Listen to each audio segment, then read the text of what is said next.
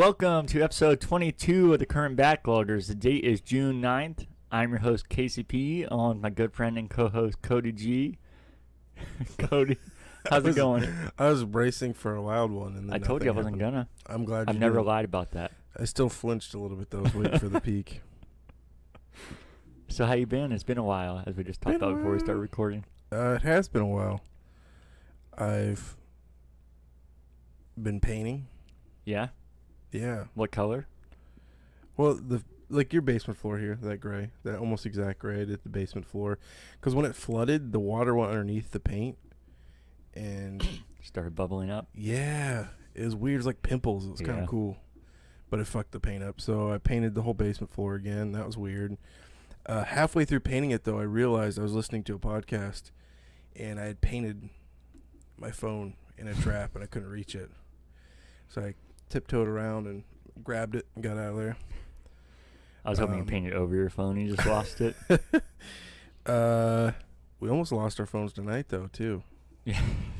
Uh, almost everything. My car. They probably saw how shitty my car was, and like, yeah, we're not even, we're just gonna give this guy the the Vita. We'll get in that in a second, though. um, but yes, I painted. Carpet's coming soon. We got our gutters cleaned today, and we've been scheduled to get a new AC unit. I'm just so excited for a new AC unit. I think we could use that here, as you can probably tell in this basement. Yeah, what's what's did it break?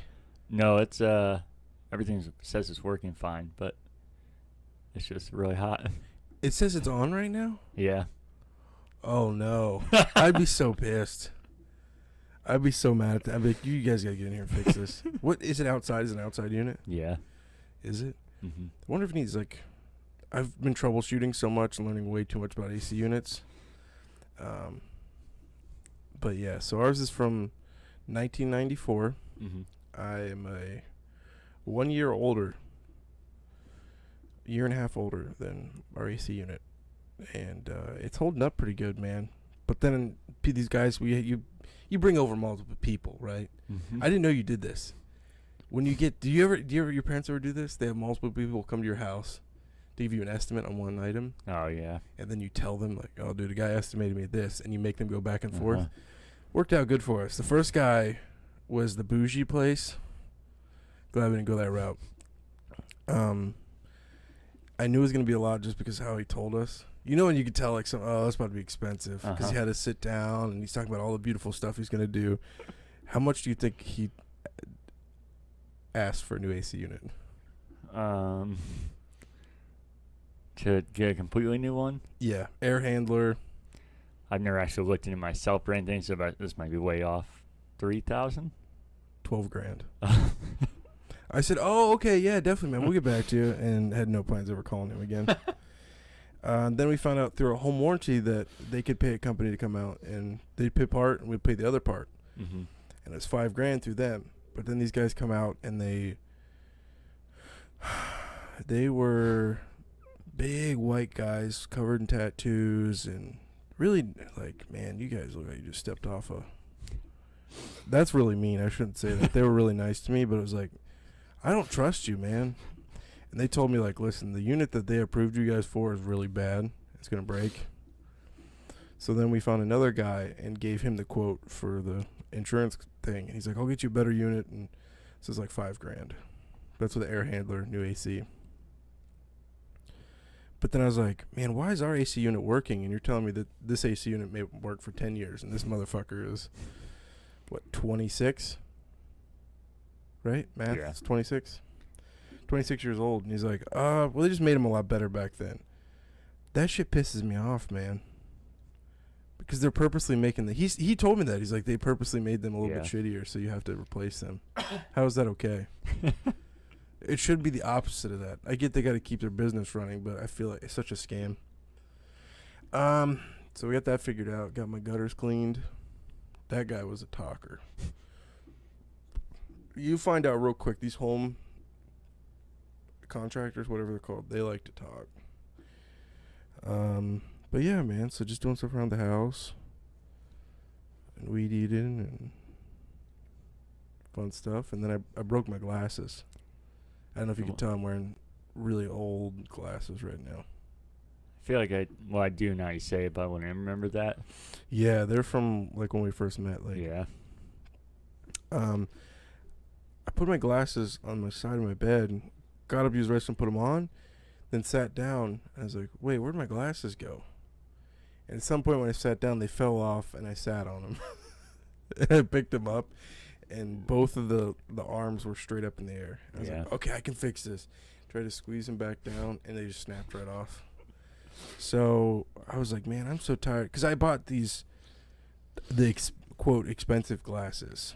Buckle up. This is a conspiracy. This is not a conspiracy theory. This is a confirmed conspiracy.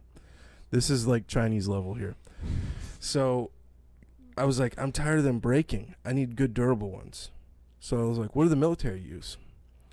And the military is like, well, we approve Oakley and some other ones. I was like, cool. And I was like, what does Reddit say about glasses? Then I went down a rabbit hole on Reddit about a an Italian company that owns every brand of glasses and makes them in the same factory, same quality, just different names. They own Ray-Ban. They in the early 2000s they got into a fight with what's the douchey glasses I just mentioned? Oakley. Oakley. They got in a fight with them, and they said, "Fine, we're not putting you in our stores," and it made their stocks drop. They bought their stocks and now own Oakley. It's fucked up. So they're made in Italy. They make all the glasses there. The CEO is like, I think actively right now, probably about half a billion people are wearing our glasses right now. That's fucking nuts. So then, not only do they own all those brands that you see in stores, they own Target Optical, Pearle Vision, Sunglass Hut, Lens Crafters. It's a false sense of choice, Casey. You think Where does Randy Jackson's eyewear fit into this? he, he's owned by them? I guarantee you. That's why I'm rocking. Are you really? Let's look it up. I Let's care see. less about him. I just You're wearing Randy Jackson glasses. That's great. Randy Jackson unless I'm making that up. Let's verify right now. That makes sense. He was known for his. Yep, Randy Jackson. Let's see what Google says. Who owns Randy Jackson glasses? Casey Pugh.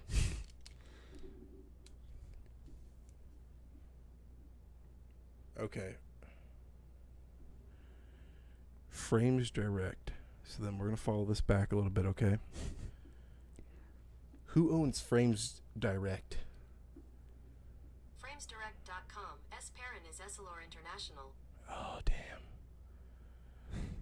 So this is the Lux Luxicata whatever is the let's see if they own Randy Jackson here. Is the super scary corporation that owns everybody. Pretty racist. Say they own a black man though. Um Damn dude, maybe uh maybe they don't. Maybe you just you just destroyed my Damn right. Luxicata brands. That is not even close. But I'll look into more Randy Jackson. We'll figure it out. It was like that's gonna be not for me, dog. But yeah, so they own every brand, they own every store, and then they own the largest insurance company for frames, glasses. So they own every step of the way. And there's a few brands that do exist, but they're not available in their stores. And since they own all those stores, and they asked him, "Who's your biggest competitor?" He said Walmart. It's a straight monopoly. It's a straight scam. Look into your glasses. Do yourself a favor. And I was like, you know what? Is it Walmart? No, I was. Uh, you said look into your glasses. Is what you do with them. Oh, exactly. Look into this. Um, Mine was Sears Optical. Sears Optical. I wonder who owns Sears Optical. Who owns Sears Optical? Luxottica. According to Luxottica, Sears Optical, Uh-oh. Target Optical, Luxottica. I'm putting up the shocker symbol right there because I'm not shocked anymore. I looked up so many brands, it was insane. So I said, you know what? That's it. I'm looking for American-made brands. There's a couple here, and they're expensive as fuck. But I was like, it's okay. I found a good one. They're called Soul Soul, and they're, they're made in Japan, but they're American. They're Made in Japan. Yeah, and I didn't even think about that. And there's some made in Chicago, and there's a few spread around. So I was like, okay, I'll go that route. I found a doctor here in Columbus that sells them. Let's go that route. They're not in my insurance plan. I look who's in my insurance plan. all Luxottica, except for Costco. Costco's in my plan, and Walmart, but they have they don't they don't have those brands. So they make you buy these brands because in your it's available in insurance. So I said, you know what? Fuck you. If I'm, I'm so pissed that I have to go through them now. There's no way around it. I can't afford six hundred dollar glasses.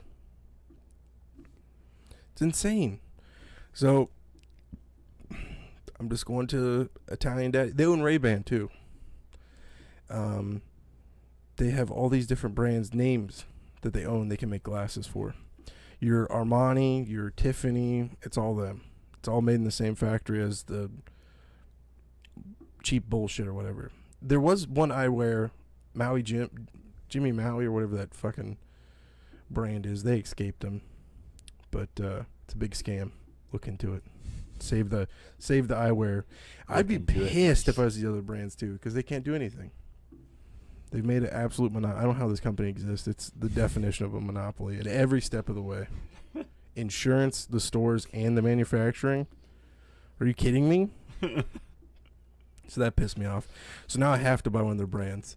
So I said, "Fuck it." I'm finding their most durable glasses and buying them, and it's Oakley's, unfortunately, because they're so douchey, and they're like safety glasses, Casey. they look so dumb, but they're supposedly like bulletproof. We So- should test that. See if Just shoot them. I go uh, Saturday, technically tomorrow, so I'm gonna pick out the most ridiculous ones because they're the best. Uh, essentially, they're safety glasses, and because I'm so tired of breaking them. But yeah, so you guys will see me with my ridiculous um, Oakley frames. Yeah, if we don't do an episode next week, that's the reason. uh, what? That's been about it. Besides getting deep into that and painting. And in the muff. Yeah. Deep in the muff. Knee deep in warm muff. Um, yeah, man. Should we tell the Vita story? Um, we can do that or in your game pickups. Let's do that because it's In the game pickup. Yeah. Okay. Um, so nothing else for you this week. Nope. Okay, so um, I've been working Mhm. per usual. Well, less because of the trip, but uh, been hot as balls there because we don't have air conditioning. Oh, So it's been like high 90s, and when you're trapped inside like that, it's over 100 easily. And then you have these awesome masks to wear. oh, I didn't think about that. And the gloves. The gloves get. Uh-huh. Oh yeah. Oh yeah, and they rip up real easy because there's thin latex, so you have to change it out when you pull it off. There's just like a a ball of moisture everywhere. Mm. Um, but uh, besides that, we uh watched had another last night here. We can talk about when we talk about what we've been watching. But besides that, I went on my trip, like I said. Mm-hmm. So I actually made a lot of notes of everything I did as far as attractions, where I ate, and where they were. And uh, Holy shit. so if you want me to go over all of it, I can. Or if you think that'd be too much for you, or don't want to, we can. That's up to you, buddy. Okay, I'll do it. I have to. Uh, let me grab something real quick off my phone. So while you're doing that, I'll be listening. But grab Okay. something real quick. Well, that's what I was gonna say. You can definitely interrupt me at any point if you have questions or want to talk about it, so I don't just list off everything and then we're over with. Yeah. We can make conversation about stuff. Um, not all this is in complete order, but it's pretty close to how we did it. I'll just start with a couple of random things. I finally went to a Sheetz, which it's fucking great, and I can't wait. I don't know if you know. Well, you know they're Yeah. coming here, but one's right by my work. Well, it will be. There's 12 of them coming to Columbus. Oh, really? I only heard Yeah. three. So they're pretty big uh, where I, I s- you know, graduated high school from. And a few of my friends started working there after high school. And some of their friends they work with actually moved to Columbus to open up. And I talked to him. His mom passed away, so I called him and we were talking. And he said they're opening up 12 in Columbus is the plan. And uh, they're actually really good with their managers. His manager got moved up here. They paid, they helped pay for a down payment on a new house. Fucking to ship her stuff up here. They give her a bunch of shit just to move to Columbus to run the run the stores. I love Sheetz, man. I'm glad you like them too. I knew you would. No, I definitely like it. I will say, I'll get more into Sheetz in a second. I do actually like Casey's more, and not just because named after me, but because um, the pizza at Casey's is amazing, and is actually better than a lot of standalone pizza places, which gas station pizza is usually the worst food at any gas station. So for me, that's a big factor. And then they have uh, what they call Casey Chow, which is an amazing version of puppy chow, and that's always been one of my favorite foods. and that's not even really sold most places, let alone having my name on it. I will say, just objectively, Sheetz is definitely better. They have way more choice and it's bigger. But for me, I like Casey's more. But uh, Sheetz is definitely one of the better ones. I'm excited to have it. And they have way more selection, like I said. For anybody that hasn't been to Sheetz, just a, a big gas station. But the thing that makes it a lot different is that they have a humongous food selection. MTO. Is that what they call it? MTO Sheetz. Made to order. MTO. Oh, Yeah, it is made to order, and you use these. Well, I don't know. It was like this when you went, but they're all touch screen. Yeah, they were one of the first ones to use that too. Oh, I remember really? early 2000s, dude. Holy shit, that blew my mind.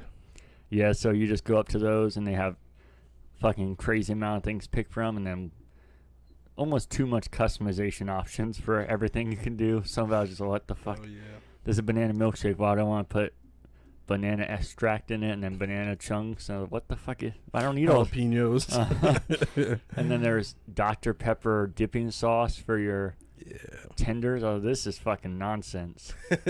and you can put Sour Patch Kids in your milkshake. This is awful.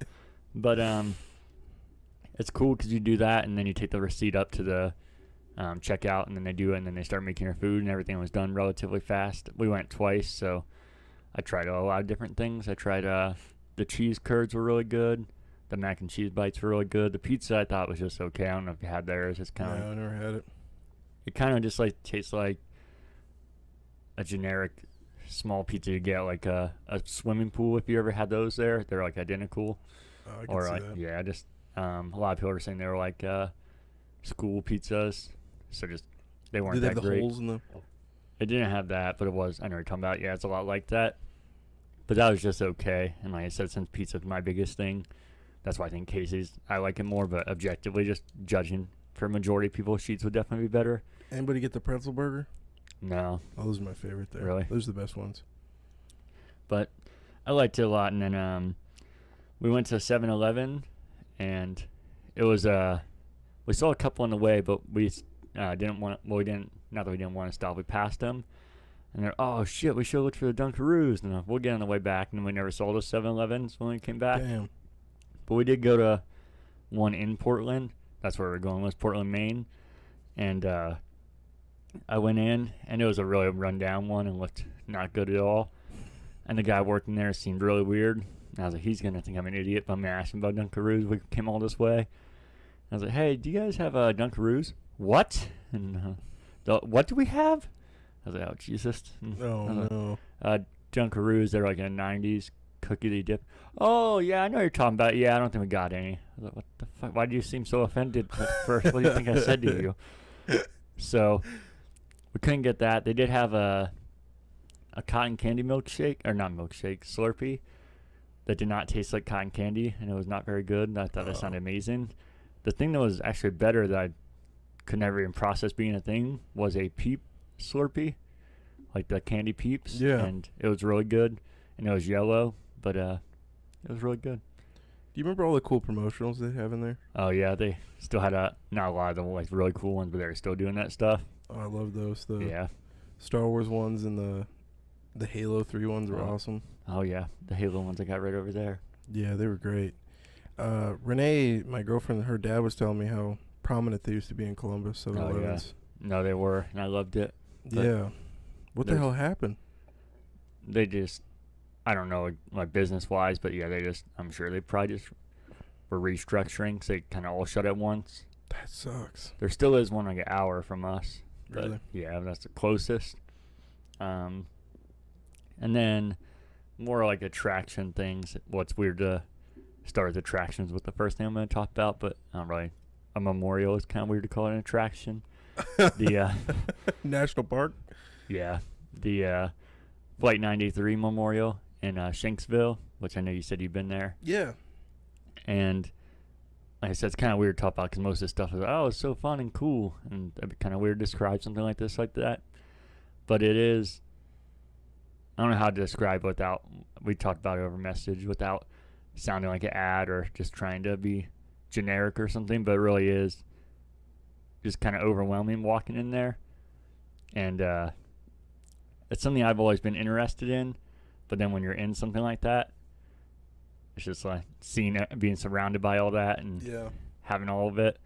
The whole time I was like interested in reading stuff, but felt like I was glassy eyed the whole time and just like just get real awkward because I'm like interested in reading stuff, but at any point could just fucking lose. it. I'm sure people do a lot, but Yeah. I, for me to do that would be kind of weird. But I'm sure Yeah. they're used to it. And that wouldn't be weird to other people. But yeah. it's just kind of a weird mix of emotions of something that's really interesting you're reading, but then also at the same time you're just like this is so fucked up. Yeah, man. It, it's uh it's a weird thing, and it's kind of out in the middle of nowhere too. Oh yeah, there's nothing around it. Yeah.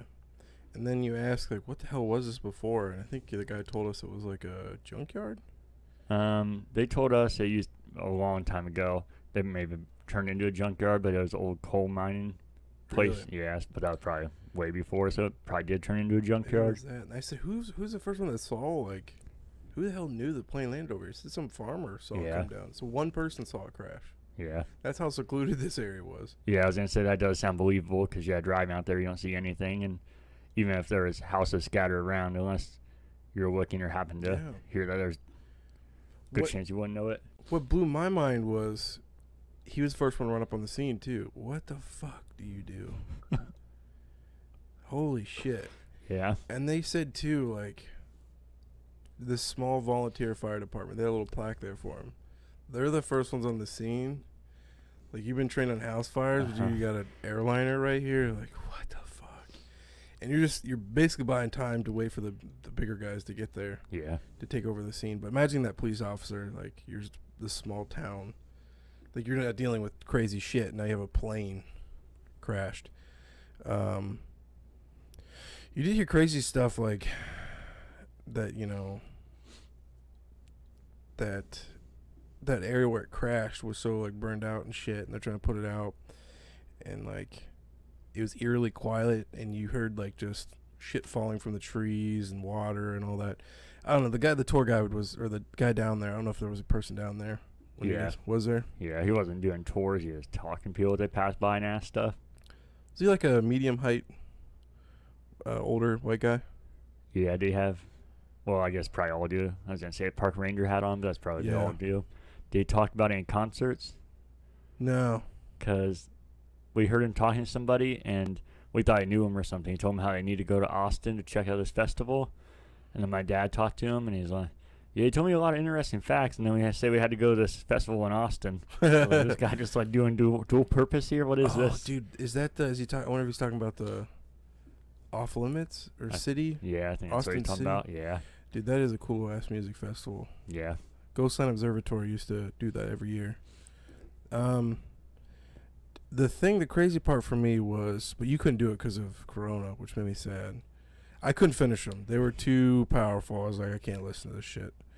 Basically, it was like you pick up a telephone, like a payphone telephone, and you listen to these people frantically calling their loved ones, like, "Listen, shit's going on this plane. I just want to say goodbye."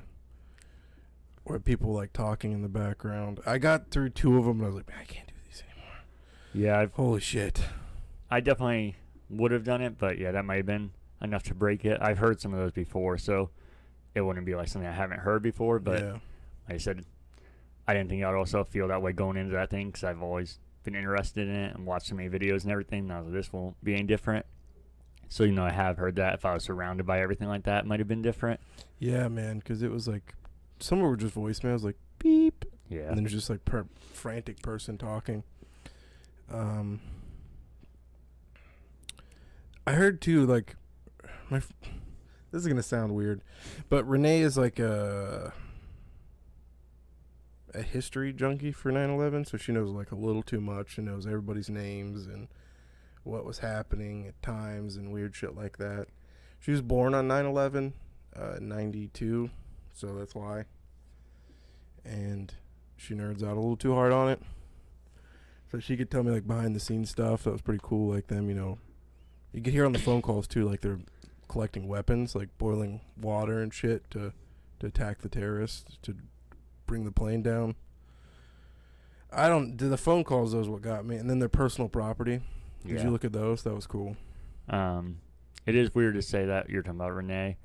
I think I'm the same way. I wasn't born 9/11, but I told you even as a kid how interested I was when that's happening, and that is weird to say. I don't even know if it's the right words, but You're a 'Cause it- fan of the buildings too, right? You said. yeah, I was always super into skyscrapers and the tallest buildings and everything. So I knew way too much that kids don't care about or not interested in. Yeah. So, yeah, and then I was homeschooled, so I was there for. I know a lot of people watched it in school, but I was literally just seeing all of it the entire day. Even like right before the second plane even hit, we were watching it already, Yeah. and uh, so it is weird, but I don't know how else to describe it besides saying saying you're interested in it. But it does sound a little creepy with what you're talking about when you say you're interested. But Yeah. you know, I'm the same way. I just could watch it endlessly, and which is weird because you know how for me it's hard to watch stuff like that and like shootings and everything, but for some reason it just draws my attention. But uh, yeah, that place. If you're ever going through, it's also it costs nothing to do unless you want to do certain things, but you can do it all for free if you wanted to. And it's just, it's like something I've never seen before, and like I I don't know how else to describe besides amazing, but also overwhelming and really sad. And it was weird. It was like a perfect, beautiful day for it, which is identical to what that day was, and everybody described it. It was just so weird how perfect of a day it seemed like, and how clear it was, and like nothing could go wrong. And then obviously couldn't gone more wrong. Well, I guess it could have if that plane went where it was. Everybody thought it was going to, which I guess is the point of that. Yeah. I don't. They had to know they were gonna pass away, but what the hell was going through their minds during all that shit? There's one in particular guy too that the Let's Roll guy, I think he's known Oh, as. yeah. hmm his story was pretty crazy, uh, and the Japanese guy stuck out to me too. Like thinking about, he probably he probably knew English, but imagine how fucking confusing that was for him. Yeah. The fuck? I always for I knew this because I said I get way too deep into it, but for some reason I didn't remember until I saw it there that how unpopulated the plane was, and that was intentional because that way they had less um, pushback if something went wrong. They purposely choose planes that were not well occupied for that reason. But I forgot about that and how much harder that'd be, like trying to take it not for them, but to try and take the plane back over with that few of Yeah. people, well, relatively few of people. Man, how weird would that be? I was a kid when that. Well, obviously, but that was the day after my birthday, so I was more focused on playing with my toys and being like, why are my parents like just Yeah. staring at this over and over again? Like, in my mind was like, okay, terrorist attacks happen. Like I wasn't cognizant of it, but I knew like things had happened before with the battleship bombing and then the Oklahoma City bombing and things like. I knew bad shit happened, so I was like, why is this any different? But then you realize how many people, and then it drags us into that big ass war. Yeah, Uh, Technically, not really that big ass of a war, just a long war. yeah. Um, I don't know if you saw. it. Did you see the spot about getting the black the black box out? Like the thing that keeps all the info of the what uh, the plane's route was and how it went down and everything. The like the line, like no, the spots. that's what they call the like the communicator in the plane, so that way they can Mhm. tell. Oh, the black box. Yeah. yeah, I got get what saying with that, but I didn't know. Oh well, there was something. One of the plaques in there said that the plane hit the ground so hard that they had to do uh, dig 25 feet underground Holy to be able to find that. And that's fucking crazy. That, and that's why the conspiracy theories and everything. There is things that seem odd and things that you could question, but I feel like when something is that unheard of and we've never experienced anything like that, if you look into something hard enough, you can get any answers you want instead of just probably what you saw is what you got, and that you've never, literally never experienced anything like that. So there's gonna be some odd things and things that don't seem real. And people talked about the plane being one of those things at Shanksville because there wasn't much of a mark of a plane, but I feel like that makes sense with how fast it's going down. And then I feel like I know they could lie about the black box. I'm not saying that just makes it proof, but that does add up too. If it's literally 25 feet underground you can imagine how hard the plane would have to hit for that to get buried 25 feet underneath the ground. That's just fucking crazy to me. It is bananas. And did you feel like the whole place was just really not eerie, just somber? Like Yeah, that's even the gu- like guards, Jesus, even the park rangers. no, definitely. I think that's why I said it's beautiful, but overwhelming and sad because I said it's like perfect day, and they have like the whole loop where you can walk around, and it just seems like a a park for a while. But then you're also like, man, this is thinking about what it is. Yeah. Like touring Auschwitz or some shit. Yeah. Yeah, it's gonna feel very similar.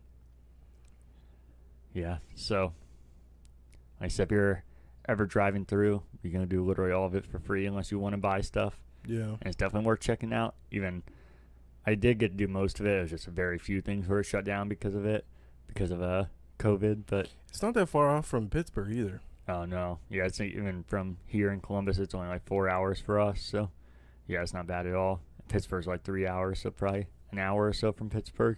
You know what I realized though? After that, I had been to every spot Oh really? because me and you went to the World Trade Center. Not really, but we were there. Yeah. And then of course I've been to the Pentagon many, many, many times. Not inside of it, but outside of it. Yeah, that's the only one I haven't been to. I guess is Pentagon. It's not. You literally can't get anywhere fucking Yeah. near it. There's a subway in there though. Oh really? Yeah, there's a like a mall, like a food court, and to work there, you still need uh, Yeah. all that, makes clearance. sense, yeah. clearance. Um, and then let's see. Oh, then we went to Scranton, Pennsylvania. yeah, boy. Did you say you went there? I can't. No, Oh, okay. I wanted to. Um, well, we went there because Danielle, my girlfriend, is absolutely obsessed with The Office, and my little sister went with us, and she likes it a lot. And I really like The Office too, but to me, it's just a another really good show. It doesn't like I feel like the equivalent for me would be like Lost if I went to Hawaii. What seems weird because Hawaii has so much more to offer. Obviously, Scranton, that's pretty much all you do. But even if I did go to Hawaii, I'd want to try and find like all the spots and do all the Lost things. But for me, I didn't really care, and I driven past Scranton and it looked really run down and I could see it in five minutes. And that's mostly what it is. They loved it and they thought it was amazing, but I feel about the same way I did. But there is some cool things, and I thought you said you did go, and that's why I was confused. we went to the uh, Steamtown Mall, and I thought I remember you saying it was really run down. There was nothing Dead. there. Yeah, I, um, that's why I thought you went because uh, you said that, but it was actually really cool, and there's a good amount of stores open. Really? Yeah, and there's a an aquarium there that we went to. That was pretty cool. I think the aquarium, I think's newer. Oh, really? Yeah. It wasn't like the best aquarium in the world or anything, but it was cool, especially for it being in a mall like that. And then there was a decent amount of stores open. The uh, Welcome to Scranton sign that used to be in the city and is on the offices inside there. Um, there's a cool video game store there called Nick D's. It was uh, kind of just, I don't know how to describe, just like mom pop's video game store, which I feel like are usually the cooler ones to look at with like a lot of handmade stuff too of, that they made in there. That was really cool. But uh, then right outside of it was these train tracks, and unfortunately the outside was closed. But you could go out, and there's these walkways that just went forever over the train tracks that you could on a normal day. The train museum still there? Train museum, you said, in the uh, mall. Yeah. If it was, I didn't see it. Wonder if they closed it down. yeah, I'm guessing they did, unless that's what that leads to, because the trains all are underneath it. But it seems It's separated like from the mall. Oh, that could be it then. But I think because the reason I know about the mall is Dan Bell did a video on it. That's how I Oh. knew it was dead, and different stuff about it. But uh, yeah, man, it looked pretty dead when he did a video on it. there wasn't a lot of people there, but when I picture a dead mall, I picture like some of the ones that we've gone to. Where- Easily. Yeah, where there's like a couple of stores. This had majority of the stores were there and like running well and everything. So Did you guys go on a weekday? yeah. So like I said, there wasn't a lot of people around or anything, but it didn't seem depressing to go into. Which uh like I said for the most part, that city kinda seems run down, so it actually was one of the nicer things I thought. Did you guys see the elevator where Justin Bieber did his performance?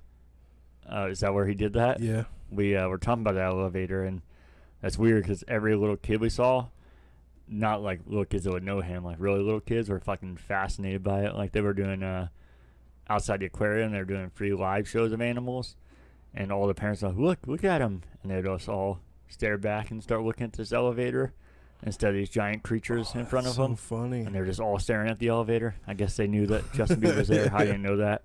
Yeah, it was one of his early, early first concerts. Was uh, they put a stage right by the elevator, Used- or there might still be a stage there. Don't think there was, but probably something they just like set up for that or whatever. Yeah. Huh. Yeah, I didn't even know that.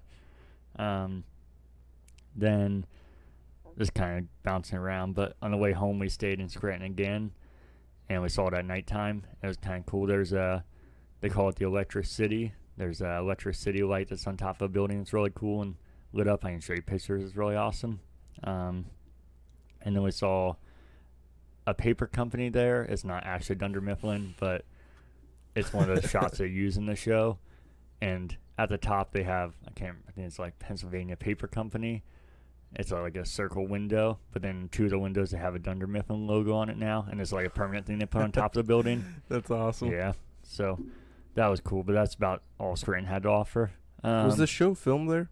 No, that was part of the reason you couldn't you can't really find much. that was filmed in California. Gotcha. There was a couple of scenes that were filmed there for stuff they had to do, but yeah, almost all of it was outside of it. That's why when you go to Scranton, most of it's not really the office. So kind of like uh, Always Sunny. Yeah. Uh huh. Um, then what else? Then we a lot of uh random stops. but oh, I gotta ask you interesting. about Oh, yeah. Scranton. I heard the pizza shop wasn't good there. I saw Danielle's review. Oh yeah. Um, I have all the food later, but I don't care that you asked. oh, that. okay. Yeah, I'm curious. Okay, we can get to that later then. Um, that's why I was kind of bouncing around because it's in incomplete order. But uh, then we got to Portland, and we went to a place called Peaks Island, which uh, Your brother told me about this. Oh, is that the one place told you about? Yeah.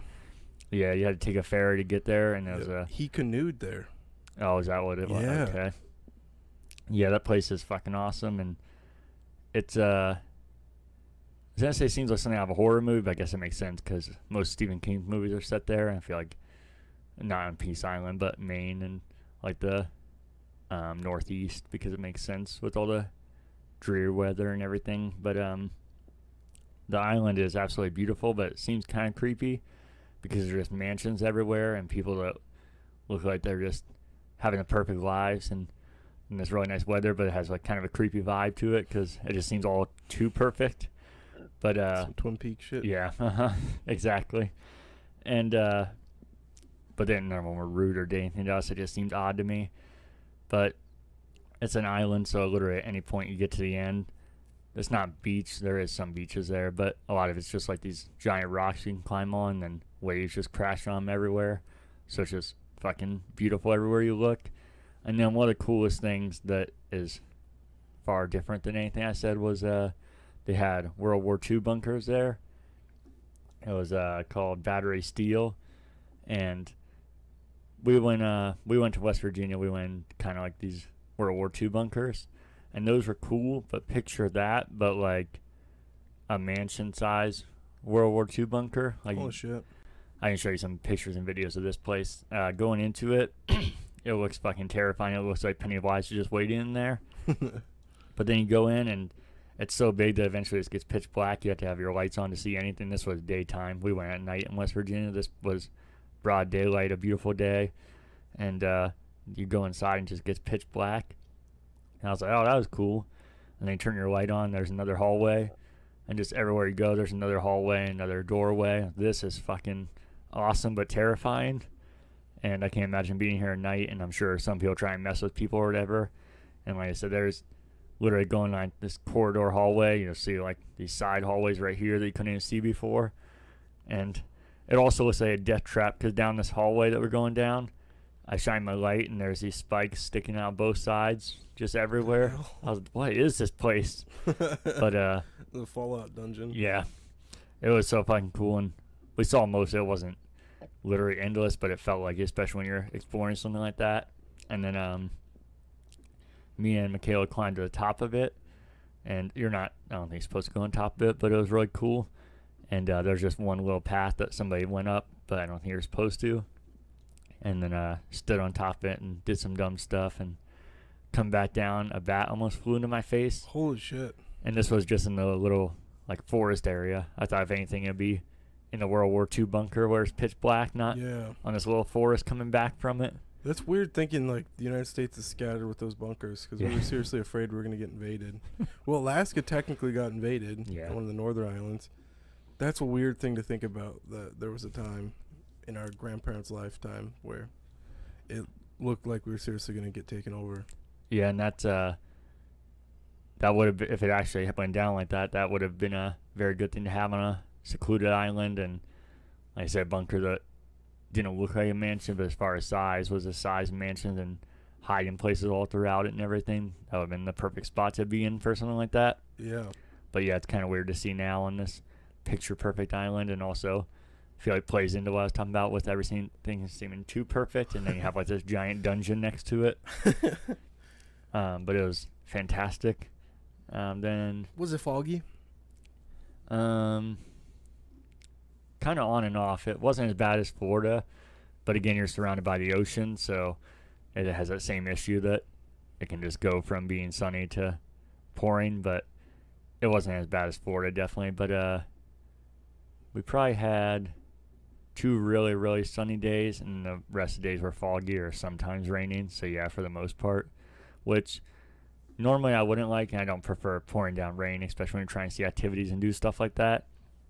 But it did kind of make it seem cooler for a lot of stuff and Yeah. kind of fit into that area of the country. Yeah, because I feel like if you go, I forget where they filmed Twin Peaks. I forget what that's called, but that's in uh, Washington. But if we're it, like Washington, Oregon, or like your northeastern areas, you definitely a place you'd want fog, Yeah, creepiness.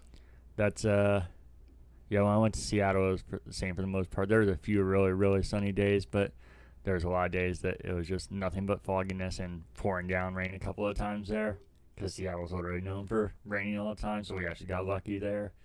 Um, and then we also we kind of went not all around New England, but didn't just stay in Portland. Um, we went to Salem, Mass, and uh, it was cool. I'm not the one. If you guys would have done this trip near Halloween, that'd have been awesome. Oh, that'd be yeah. This Both place. of those places. Uh huh. This place was cool, but I didn't. I feel like I was probably ignorant for thinking this, and I never really looked up Salem. This is uh, what my little sister wanted to do the most. Um, I kind of picture it still looking like the 1800s and just like nothing around and really creepy vibes and like small houses and everything. That's where I would go too. Oh, really? Yeah. Okay, I didn't know if I was just ignorant for thinking that since I never really looked into it. You ever been to Williamsburg? No. I was gonna say that's how I, Williamsburg did like a. They really tried to preserve that look, so that's Oh, kind of what? I thought they would do as well. No, yeah, unfortunately, it's really touristy, which I'm not even somebody that cares about. I think a lot of tourist stuff is really interesting. I love seeing it, but for something like that, I was kind of bummed. It was seemed like it was a lot of it was modern day and really touristy. And then I guess I should have started with this. The biggest downer of the trip was um, COVID, not just wearing having to wear the mask everywhere, which they're uh, a lot more strict than we are here, and we're starting to get there. But literally, everywhere there required a mask where you were going in somewhere, which, like I said, we're starting to hear now. But even here, I feel like you can get away with it. There, they're literally kicking people out if they weren't wearing them. Really? Yeah, so um I don't know, it was a really fun trip. I liked it overall, but I don't you know how much I love to travel and if somebody paid for me to go somewhere I would again.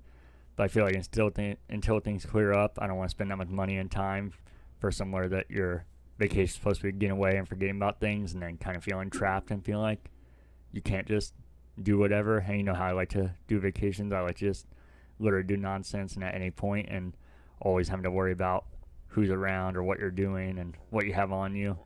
That kind of breaks the uh, illusion of getting away from things. The guy cleaned my gutters kind of reminded me of you. He was telling me about all these trips he went on to. And he's like, man, just one one day I just decided I'm packing up my bags and went across the country. And then one day my son come back from D.C. on Thursday. I was like, damn, that sounds interesting. Sure as shit, Friday I was there. And I was like, that's definitely some case you would do. No, definitely. Did I ever tell you? I can get back to this in a second. Um, I was gonna say when I was younger, but when I was like 16, I made a map starting here. Uh, did I tell you yeah, this? yeah, you told to- me. And your mom's like, you can't do that. Yeah. I still want to do it, but I don't even know if I. I mean, I could map generally what I did, but I only know where I have that now because I had it like pinpoint to all the big de- uh, destinations in between that, going from Columbus to San Francisco, back to Columbus, but you would go there like on the south of the country and then like northern on the way back, so you could see all different kinds of shit. Yeah. Um, and then, like I said, that kind of breaks the illusion, but also the bigger thing is that so much shit was just literally closed or not accessible because of it. So, like Salem, even though I was bummed was like that, there was still a lot of like museums or um, like cemeteries or stuff that was from that day. It's just kind of mixed in with all these modern things. So, did you hear that? Yeah, that was me. Oh, okay. I was like, are we talking about Salem too much? Um, but uh, so there was some really cool things. It just sucked because a lot of it was not accessible. But uh, I was bummed that it wasn't what I pictured in my mind. I do think it's worth seeing, especially if I wouldn't like road trip for that. But if you're there, I think it'd be cool seeing. And I'm sure it kind of was weird. It did seem like a Halloween town or something like the you see in the movies. So I feel like during Halloween time, that place probably gets real fucking weird. and Oh, A lot of fun to be around.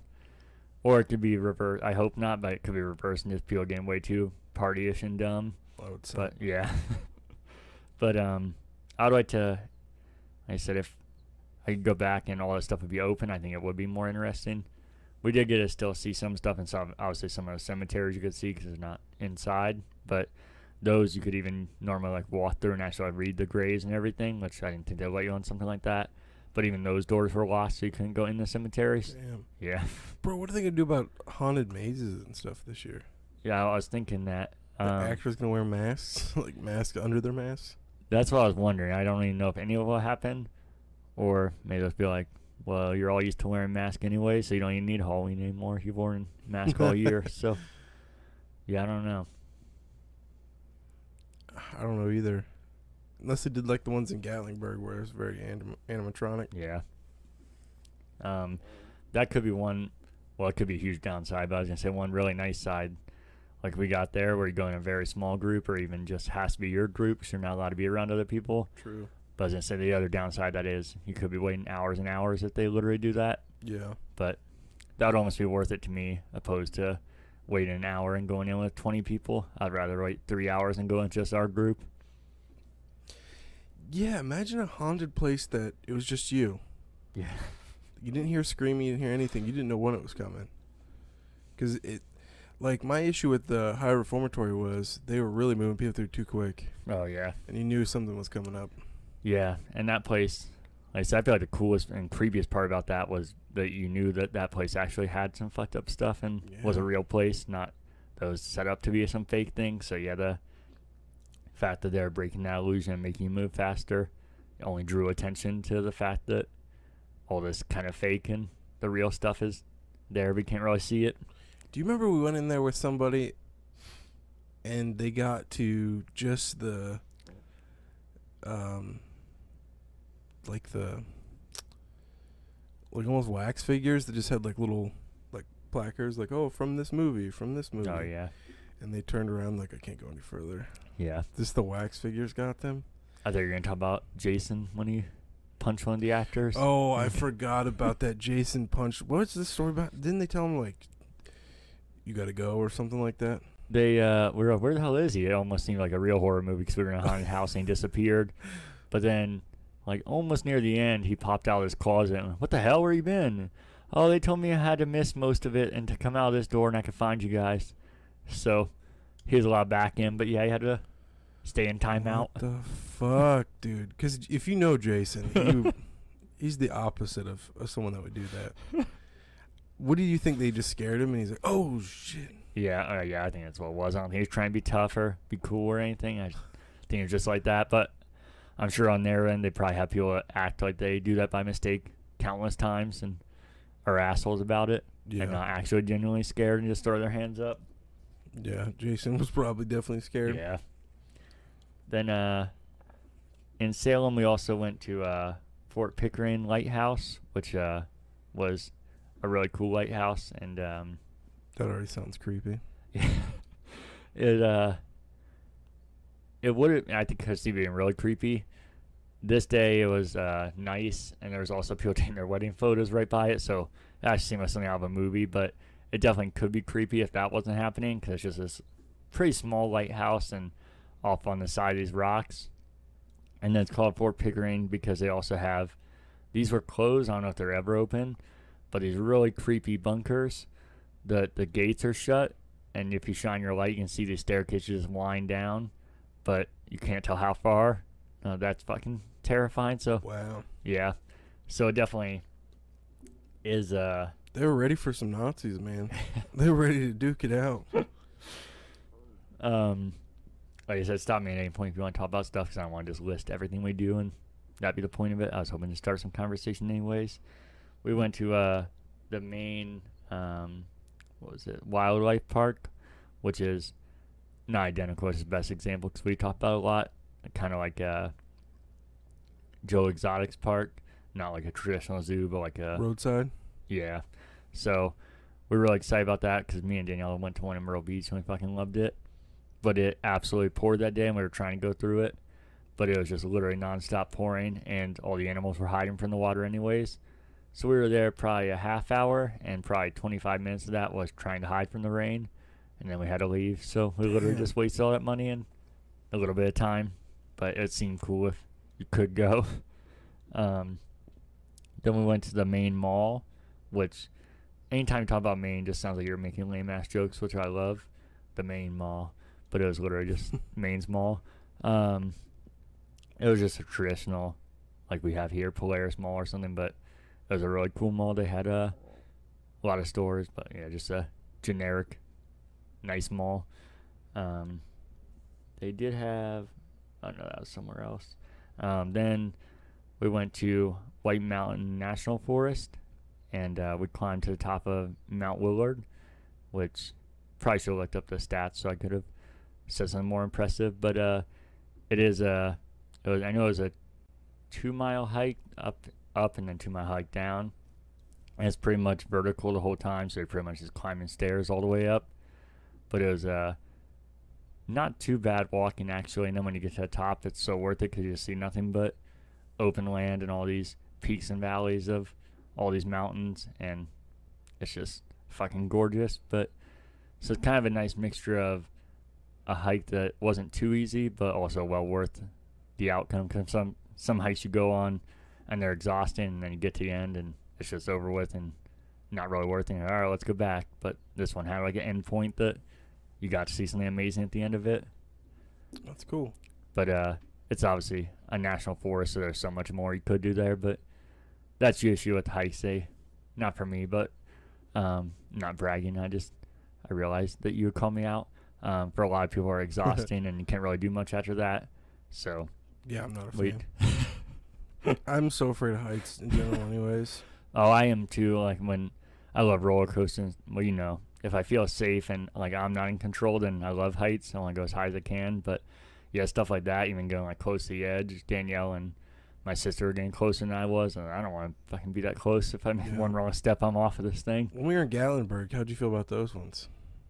Um, I don't think I ever got too close to the edge, so I didn't have an issue. And uh, the things I feel like were the highest and right at the edge were again man-made, and I wasn't really in control of it. Like the uh, suspen- sus- suspension bridge we went on, I felt like that was well made, and there was no real danger unless I jumped off myself. Until he did a baseball. Yeah, did you hear? Even with that though, Danielle was freaking out about. Did you hear? It is crazy that it cracked, and I'm sure looking at it, it probably was fucking horrifying to see, and that's why they replaced it because they said it did cla- crack a layer of it, but there were still 29 layers underneath, so Wow. you would have had to cla- crack 29 more just to have it fall through. That would be just a crack too. Yeah. Crack all the way through. That's not even breaking. Yeah, exactly. But I get one layer broken. If anybody walked on that, they're gonna think the entire thing has a chance of falling through, even though it probably would have survived another fucking decade without them doing anything to it. But you can't have the visual of a cracked glass when somebody's walking think some people feet in the air. pay extra for that. Well, too, it could be like metal. I know you kind of want metal metal to not be too tough. You kind of want it to bend, so maybe you kind of want those layers to crack too under Yeah. stress. I don't know. I don't know the science behind it, but maybe it's one of those things where you want it to crack. Um, but yeah, I don't remember doing anything where I was like stepping off the edge and worried. Like even Clingmans Dome, the uh, the highest point we went to was like that big spiraling thing. Remember, at the top it was like a Yeah. dome, I guess, and that New Jersey dude was up there with us. Remember? Oh yeah. But even that, I mean, you'd have to literally float, throw yourself off it to fall off it. So, and it was man-made and felt been there for fucking forever. So, yeah, that didn't bother me at all. The one that bothered me was when we saw the guy with a broken whatever. you know those before we got to him, like that edge right there. Like if you just took a wrong step, fell, you roll down that motherfucker. Yeah, maybe sometimes I'm just too into it and too excited, or just too ignorant, or maybe I purposely my mind does it so I don't worry too much because that kind of stuff I don't even really notice. I was probably running through that part, so I'm sure I could have been him or much worse and just slipped off and just went for it. I feel like it's kind of like the obvious things where I can see the end point. And I'm always thinking about like like I said when we got to the end of that trail and the only end point is literally falling off the mountain. That's where I'm like, nope, because I know that's what's gonna happen if you do that. Um, but then we went to Fun Spot, which I know Yes, you were curious about. Yet, uh, you said you were on a podcast. You were talking about how you're curious how that experience was and if they were even open. They opened uh, the day before we went. We intentionally checked and everything, but yeah, that's how soon because it had been closed. But I looked it up and they opened uh, the day before we went. And um, you've been to Fun Spot. It was fucking awesome Oh yeah. and I could I could literally stay there all day. And they make it easy too as well. I don't remember this, but we spent twenty dollars each and we were there for hours. And by the end we literally had to go to like the machines that you see at Magic Mountain or Dave and Buster or whatever. Because it was taking so long because those arcade games aren't like the games at Dave and Buster where they're meant to eat your quarters. You can spend so much time on it which I don't know if we were kind of rushed. I don't know if it's because we were rushed when we went the first time or what. I don't remember it being a time sink like that. But uh, I could spend all day there. But I literally had to just throw, start throwing my coins in because we were there for hours and I still had so many coins left. Did they upgrade the cards yet, or still? No, you mean like for actually like putting in to start the machine? No, it's all coins. Oh, that's awesome. Yeah, I was gonna say I wouldn't want with the feet. cards. Yeah, I think most place cards I would like and it makes sense. Like Dave and Buster, I don't want to carry around a ton of tokens and the inconvenience and everything. But yeah, something like that, that's kind of like a, a history piece. I feel like is much cooler for tokens. But no, they still had the same exact tokens with the logos and the same exact tickets with the logos. Um, actually, if you remind me before you leave, I got you one of each. I know you already have Thanks, them, buddy. yeah, not a problem.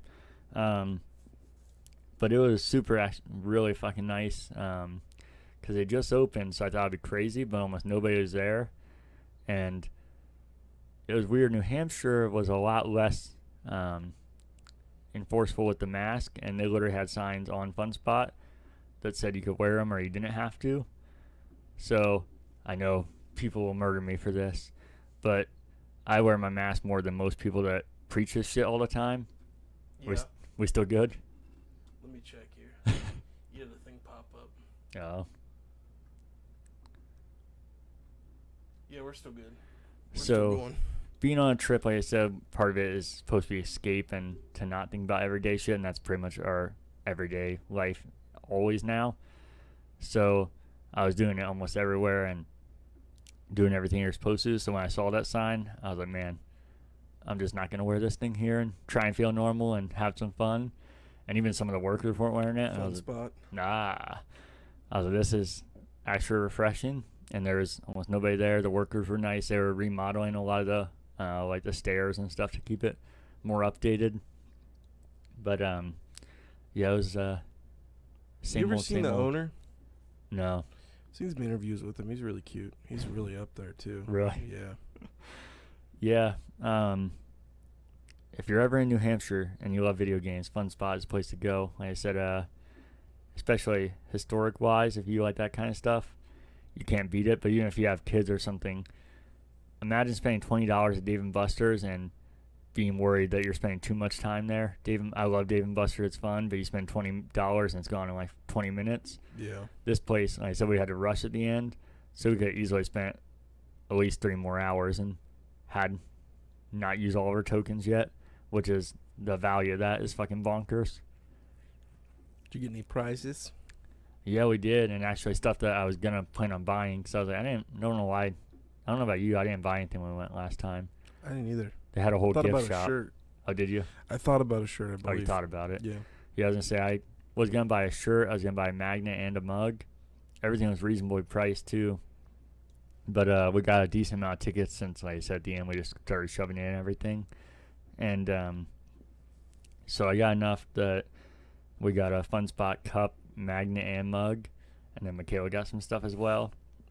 So I just decided to skip on the shirt because I got all that without actually spending any extra money. So yeah, prize I actually wanted to. Not I expected to waste all the tickets and then go get some silly ass candy or something. Mm-hmm. But it was stuff that I was planning on buying, so it actually was kind of cool. That's awesome. Which man. is also a nice change of pace for. Well, Dave and Buster's isn't a good example because they do have good prizes, but most of those places, you do it and you're like, yeah, you're like, what am I gonna get with this shit? And even Dave and Buster, they have good prizes, but if you want something really good, you're gonna have to save forever. yeah. So, yeah, it was a nice change of pace and uh, fun spot's fantastic. Did you get any food while you're there? I did. I got a slice of cheese, and it was not very good. Um, but it also tasted like it's been there forever. So, if I didn't eat, I ate food like the entire fucking trip, just nonstop. So I almost ordered a full cheese because it tasted like it might have been good if it was fresh, and obviously to make it full when it would have been. But since I've been eating nonstop, and that slice wasn't very good, I was like, ah, I'm good for now. But yeah, everything there is just a good deal. You get a, I think this is right. Uh, full cheese pizza was is 18 inches, which is bigger than any large pizza anywhere. That's like a bigger than extra large most places. Um, a drink and 10 extra tokens for $15. Jesus. I was like, I don't know how this place is still here. This is fucking nuts. It's got to be. He's got to own all that. Yeah. I'd imagine. Um, that's awesome, man. Did you? uh Is it nostalgic for your dad, like seeing those arcades? That because that upstairs where it's modeled like the '80s. Yeah, he doesn't. He fucking loved Pac Man when he was. I was gonna say when he's young, but I don't know how young he would have been then. But when he's younger, but yeah, he's like, uh, well, you know, I've talked to you. He could know nothing less about games now and doesn't care about them at all. And uh, so I kind of expected going in there, there's gonna be for me, Danielle, and Michaela, but he really liked it. He didn't care about any of the Dave and Buster style stuff, but he kept talking about how cool it was and how he really liked seeing it, and it was well worth it That's awesome. which I did not expect at all. I thought maybe he'd play Pac-Man when he saw it, but that was about it. Um, also, am I making it up? But or when we went there last time, didn't the machines have the high scores on it and who said it? I think so. Yeah. That's what I thought. I don't know if I made that up or if they changed it because on there now it shows who donated it Really? and uh, yeah, what their name is. Do they Like still have the signs up for the documentary? Yeah, they still have those Yeah. up. They still have the uh, biggest uh, pinball machine in the world, Oh, uh, Hercules. Hercules. Yeah. yeah. We saw one of those in Gatlinburg. Remember? Oh yeah. That's Um, awesome. Yeah, not much else has changed, but I feel like that's kind of what makes it cool is that it doesn't really change.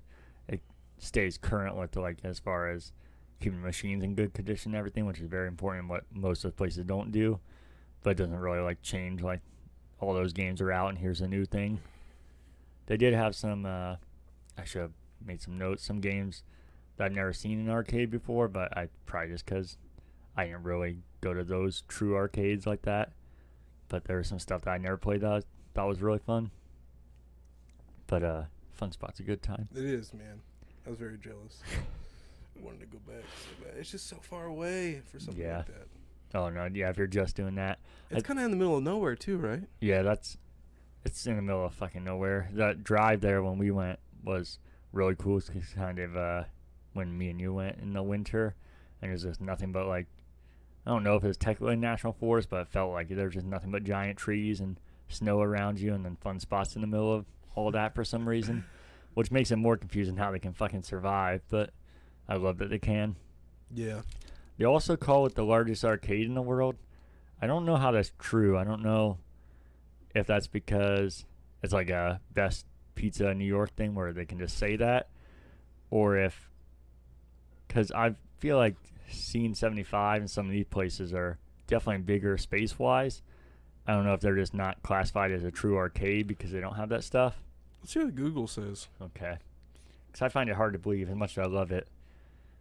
Or the other thing I thought maybe when we go to Fun Spot, both when we went and when I went, we only go to the arcade. But if you look, they have so many activities and shit around there that are also considered Fun Spot. I wonder if like all that land is there, so they can call it that.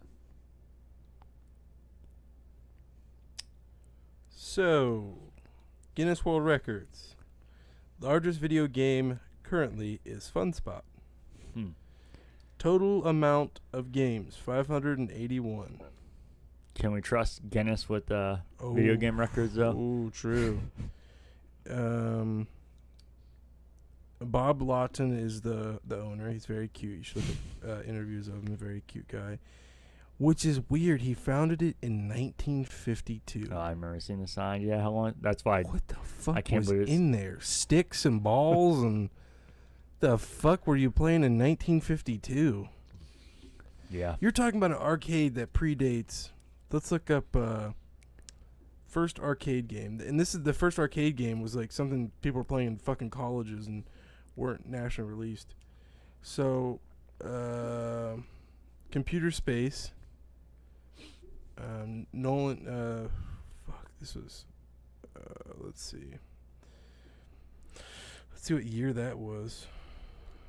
1971. What the fuck were you doing for 19 years there? What do you do there? so it must be based on the amount of games. That makes sense. There is a even the arcade section before you even get into like the current stuff. It's just arcade machine to arcade machine. Arcade machine. There's no room between or anything. And it's essentially interactive museum Yeah, because it's got everything. yeah. It's fucking beautiful. The only thing they're missing, I'd say, is probably the 90s, Yeah, early 2000s. Like that's why I spent so much time in the damn Gatlinburg one because they definitely rated an old Chuck E. Cheese for those machines. And I look like a total idiot playing those things because half of them were broken. And but it was just, especially that spider stomp, the,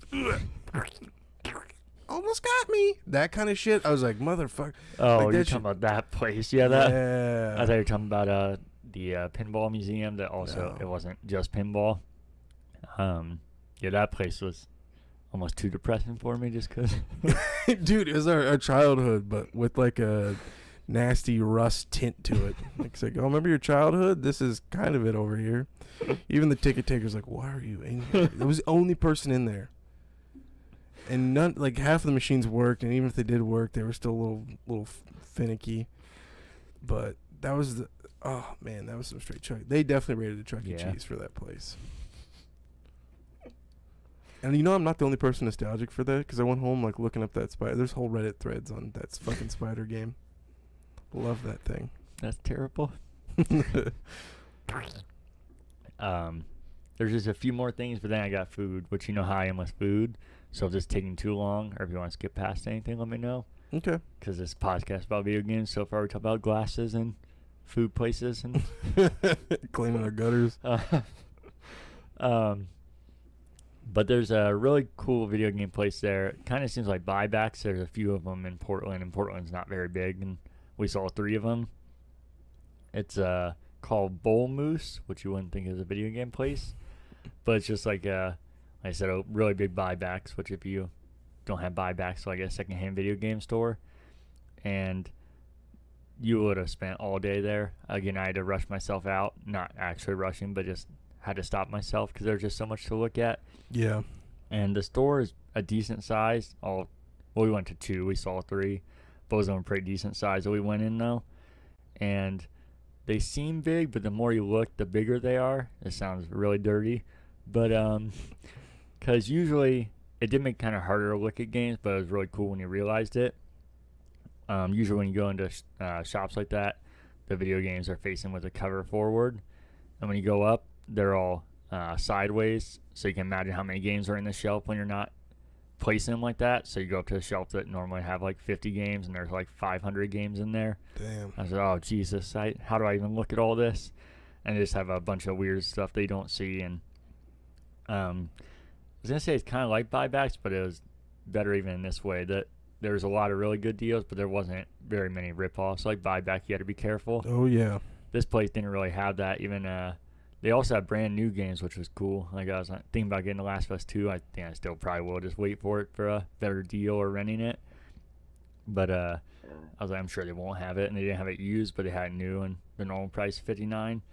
So I was like, man, this place is fucking great. Yeah, that's. And- what do you think it has to do with the? how's the internet out there? Uh, it was unless you're like actually on an island, because most time Portland's not an island. Unless you're like traveling to one of those islands, it was perfectly fine.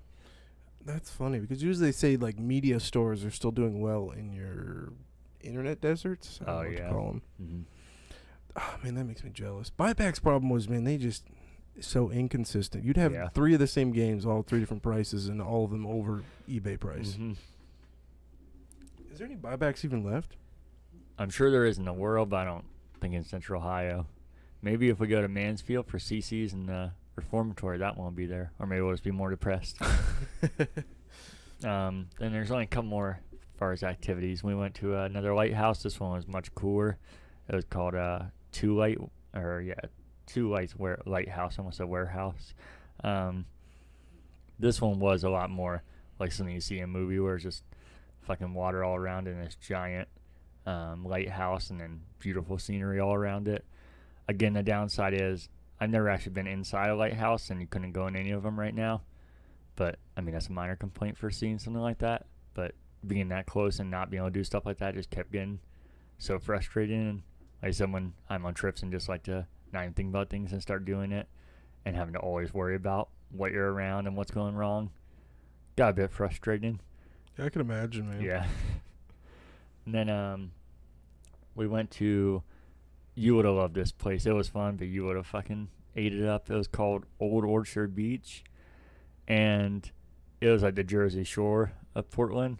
So all the shops around it were real trashy, but fun to look at, and had the terrible shirts that you love, where you can get like custom made Oh, and yes. just just fucking terribleness all around and a bunch of trashy people.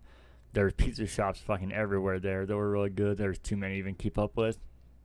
And then um the beach was pretty nice. It was uh it's not like you see in movies or anything. It's kind of like rocky because you're on the east coast, so it's not it's different kind of water.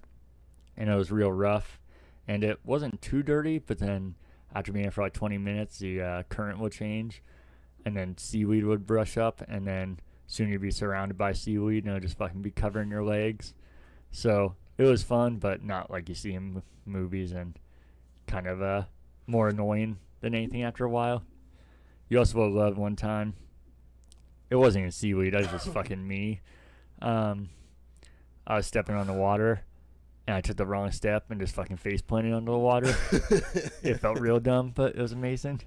But uh, there's again was shut down, like a Coney Island looking uh, theme park right aside from the beach. So the whole scenery of it was really cool. Oh, that sounds so trashy. oh, I love it. Like that, Um, that white trash, babe. Let's go down, get our names on Yeah, some uh-huh. shirts, and oh, that sounds beautiful. I guess there's a really good one in Baltimore like that. It's like Oh, the, really? the pinnacle of those. Baltimore, I, I haven't been there, but I've heard is already kind of trashy, so that makes sense. Yeah, Portland was super nice. That's why this place kind of stood out. it has a super like Baltimore name too, and I can imagine you know how Baltimore accents are. Yeah. Toilet, toilet. Uh, let me see if I can figure out that because I want to go down there and visit visit it for just how white trash it is. Um, was it dirty like Lake Erie dirty? No, besides the seaweed, it didn't actually seem bad. It wasn't clear or anything, but it didn't really seem dirty till that seaweed brushed in. Then you're, what the fuck? There's like not even water here. It's just seaweed at this point. No, it's definitely cleaner than that. Can't find it, man, but it has like a such a. Oh, there it is, Ocean City. Oh, I've heard of that. Yeah. Yeah, Ocean. That already sounds bad. Let's get Um, the kids in the car, go down to Ocean City. They got a good toilet. Toilet. I just remember something I shouldn't say this in the podcast. You have fucking loved it. We were in the water, and Uh-oh. um, I saw something floating, and I thought it was trash, and it was. But I grabbed it, and it was a fucking bag of piss that I was holding. Oh. I was like, oh, I'll get that. And I just, it was so heavy just a bag of piss, so I just immediately threw it back in. Oh my god. Who the fuck did that? I don't know. You're already in the, just piss in the damn ocean. I know I did it like 10 times. It was great. Yeah, what the fuck? Yeah, Lake Erie gets really rough and nasty, and you're like, oh god, I gotta go home shower. This is bad. Yeah, no, this wasn't like that at all. And I mean, seaweed is annoying, but that's pretty natural and not dirty. It's just you think of it gross 'cause it's all slimy and everything, but Mhm. there's nothing actually really dirty about it. Um, then we went to this was a really small island. You could literally drive to this one, so it wasn't as cool. You don't have to take a ferry, but it's called uh, Mackworth Island. It's just a really small island. There's a pretty nice beach there, but we didn't swim. But just went on a small hike around that island. Every time you're talking, for some reason, just because I don't, I never really been to the ocean except for Florida with Renee. Mm-hmm. Everything you're describing, my mind goes to Put-in-Bay. I don't know why. yeah, You said maybe- lighthouse, I think of the Put-in-Bay lighthouse. And I say maybe kind of that, but way more upscale and um, a lot nicer. Because I've been to Put-in-Bay multiple times and I like it. But yeah, it's definitely different. didn't a NFL player just get in trouble with Put-in-Bay? Oh, did he? I didn't know Yeah, that. crashed his fucking car. Really? yeah, I think got really close to the water too. Let me look that up real quick. Um, I'll talk for a minute, but tell me once you get it. Then on to food, we went to Eat'n Park. Do you remember that great place we went to on our way to Albany? Oh yeah, Yeah, we've been there. I that's why I took you. I've been there many times, but again, It was great, yeah. And uh, it was sad too because I kept seeing signs for Albany. Uh, man, almost a year ago exactly, we were driving there for the Return of the Destroyers. So and- sad. I was picturing how many of these road trips I was gonna take and where I was gonna go. Psych. uh huh. Um, so he was arrested for OVI after crashing. Uh, Jermiah Braswell, Never heard of him. Arizona Cardinals. That explains it. Nobody likes the Cardinals. uh, he, oh dude, look how close he was. I, if you're just listening to this, um, basically he parked. Like you see that? That's right, right on the fucking edge of Lake Erie. He had to be.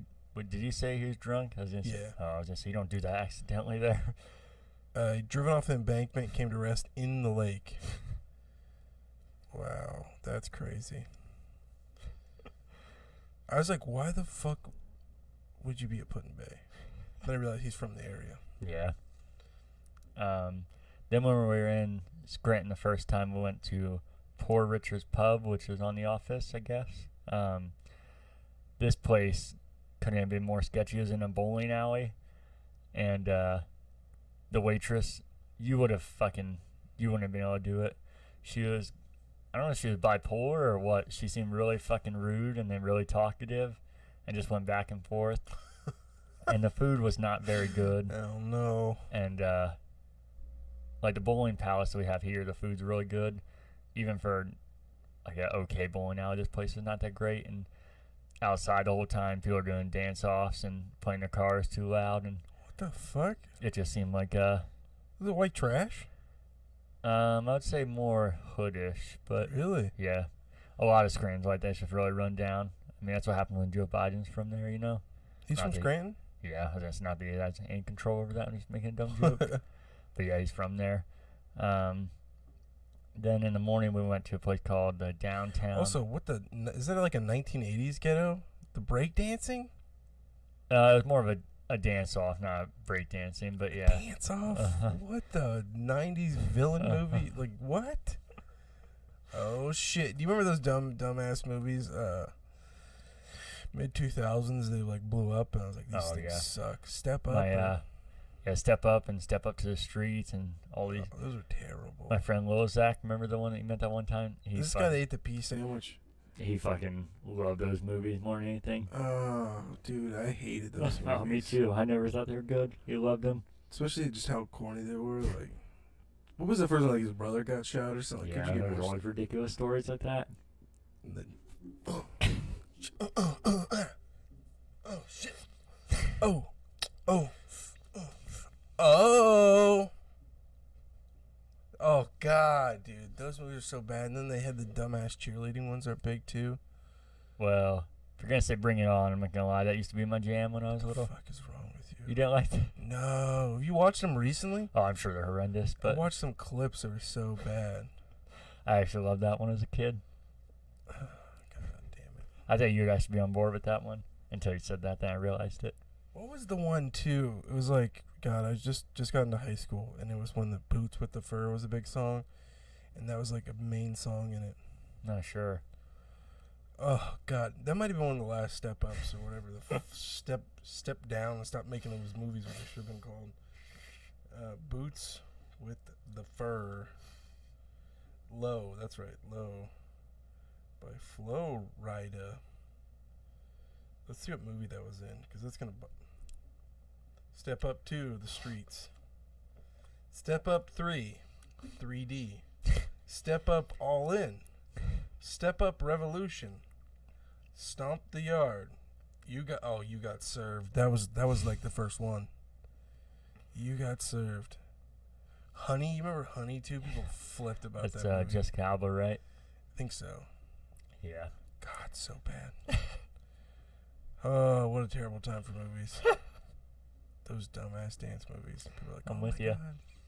Besides Bring It On. They said Bring It On. That's got to be one of the worst ones. Not time. That was awesome. I watched uh, somebody uh, uh, cut up the just the in between disses that the groups would do to each other, and I was like, "What the fuck? How is this even popular?"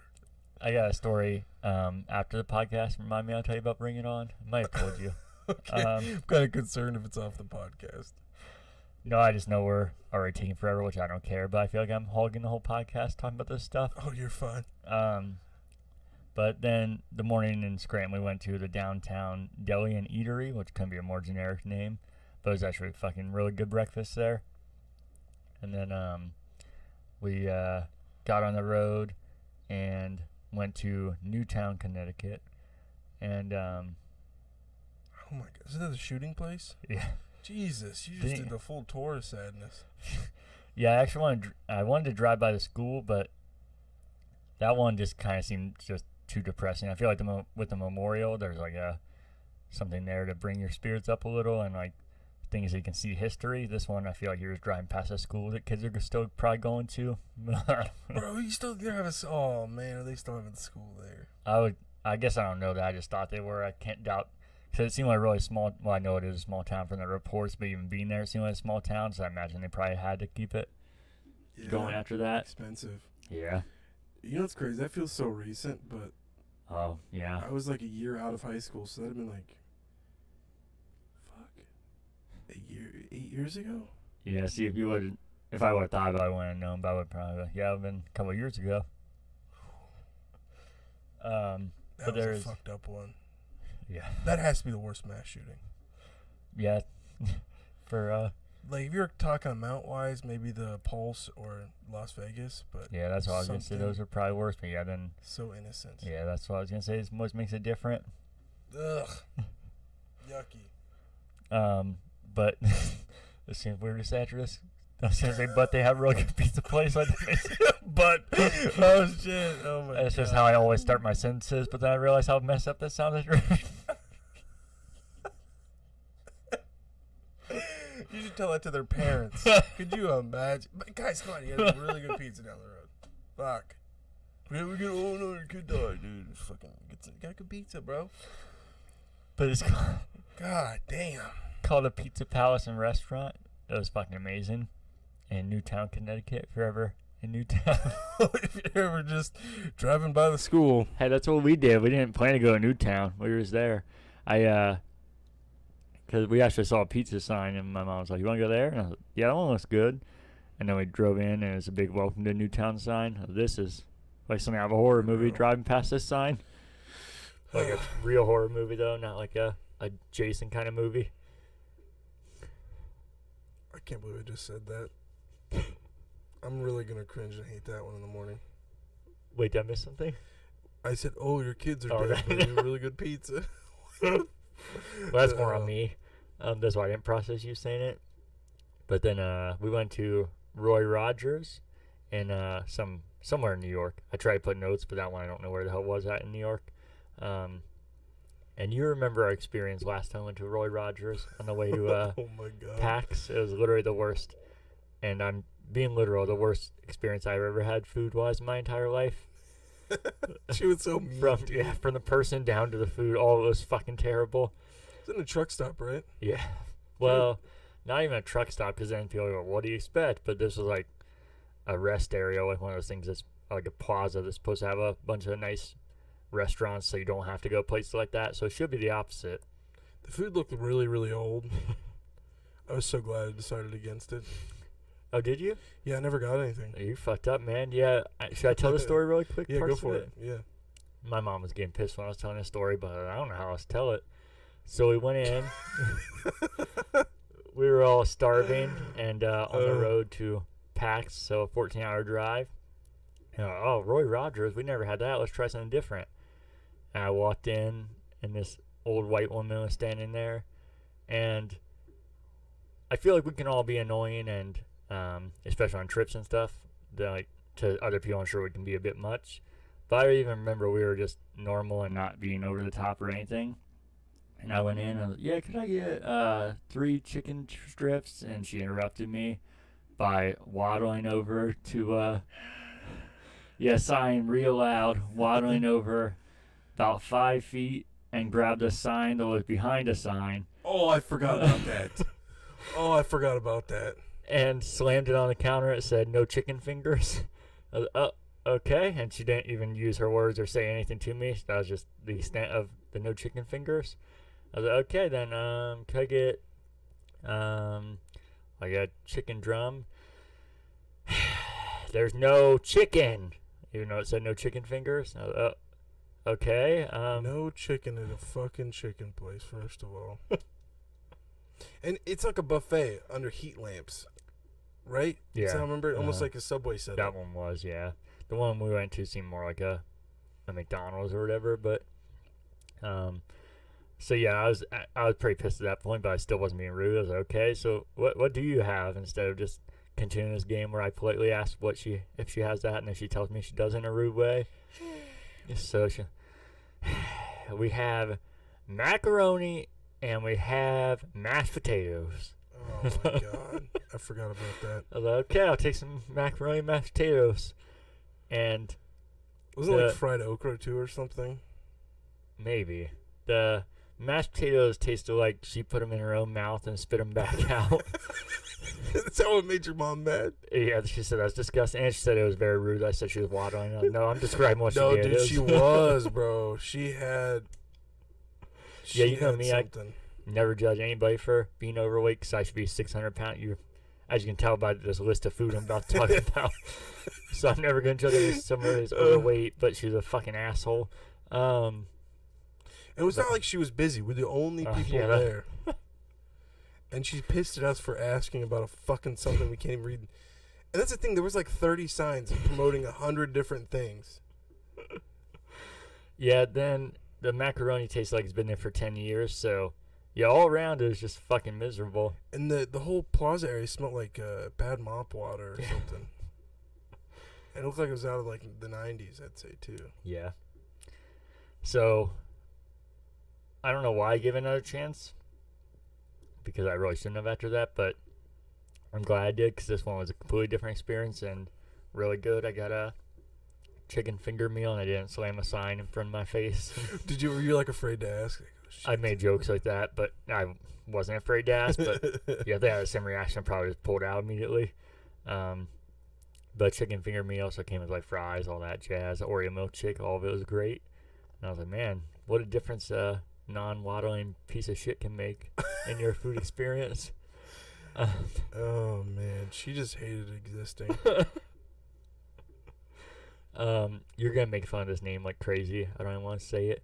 But once we got to Portland, we got breakfast. First day at a place called uh, Sinful Kitchen. Sinful kitchen. I just pictured you going on some Instagram rant about that. Oh, I Um, can see that. Some hipster place. It really was that. It was. Was it? It was fucking delicious. But yeah, you could tell it was made for Instagram and like it was wasn't hosted out of a house, but um, it was definitely a former house that they made into it. So yeah, it was very hipsterish, but it was delicious. There's one here in Columbus like that too. The Blunch or whatever the fuck they call Oh it. That God. oh, that place is aggravating. then don't have pop. You asked for the. We have fresh squeezed orange juice. Oh, fuck me, right? Fuck. This place, um, I almost had that experience. I was like, "Could I get a Dr Pepper?" And uh, oh, we only have our locally made drinks. And I was like, "Oh Jesus!" and uh, I still would prefer Dr Pepper, but they had this stuff that was actually made in Maine, and it was like a, a blueberry. I didn't really like the blueberry one, but it was like a root beer and a cola, and they came in glass bottles, and they were actually really good. Oh, that's so cool. yeah, even though I wouldn't want that normally, it was cool to actually be able to try something different like that that I couldn't get here. Um, and then we went to, or we got a place called Pat's Pizza, which was not that great. It was edible though. Um, went to a place called uh, Treadwell's World Famous Ice Cream in a place called Peabody, Mass. Um, and it was some of the best ice cream I've ever had. So if you're ever in Peabody on your way to Salem, that's on the way. It's a good place to go to. There's a, a place Joey Diaz always talks about ice cream wise. There's um there was two locations in Ohio and one closed and one is just like an attachment to like some other business. What the hell was it called? I, what was the first name you said? Uh, World famous one? It was uh, Treadwell's. That sounds like it almost. I'd be surprised if this was it because this was like a family-owned thing. Really? Yeah, said it's been there for like since like the 50s. Danielle was even pointing at the sign of the owner. You always thought is adorable.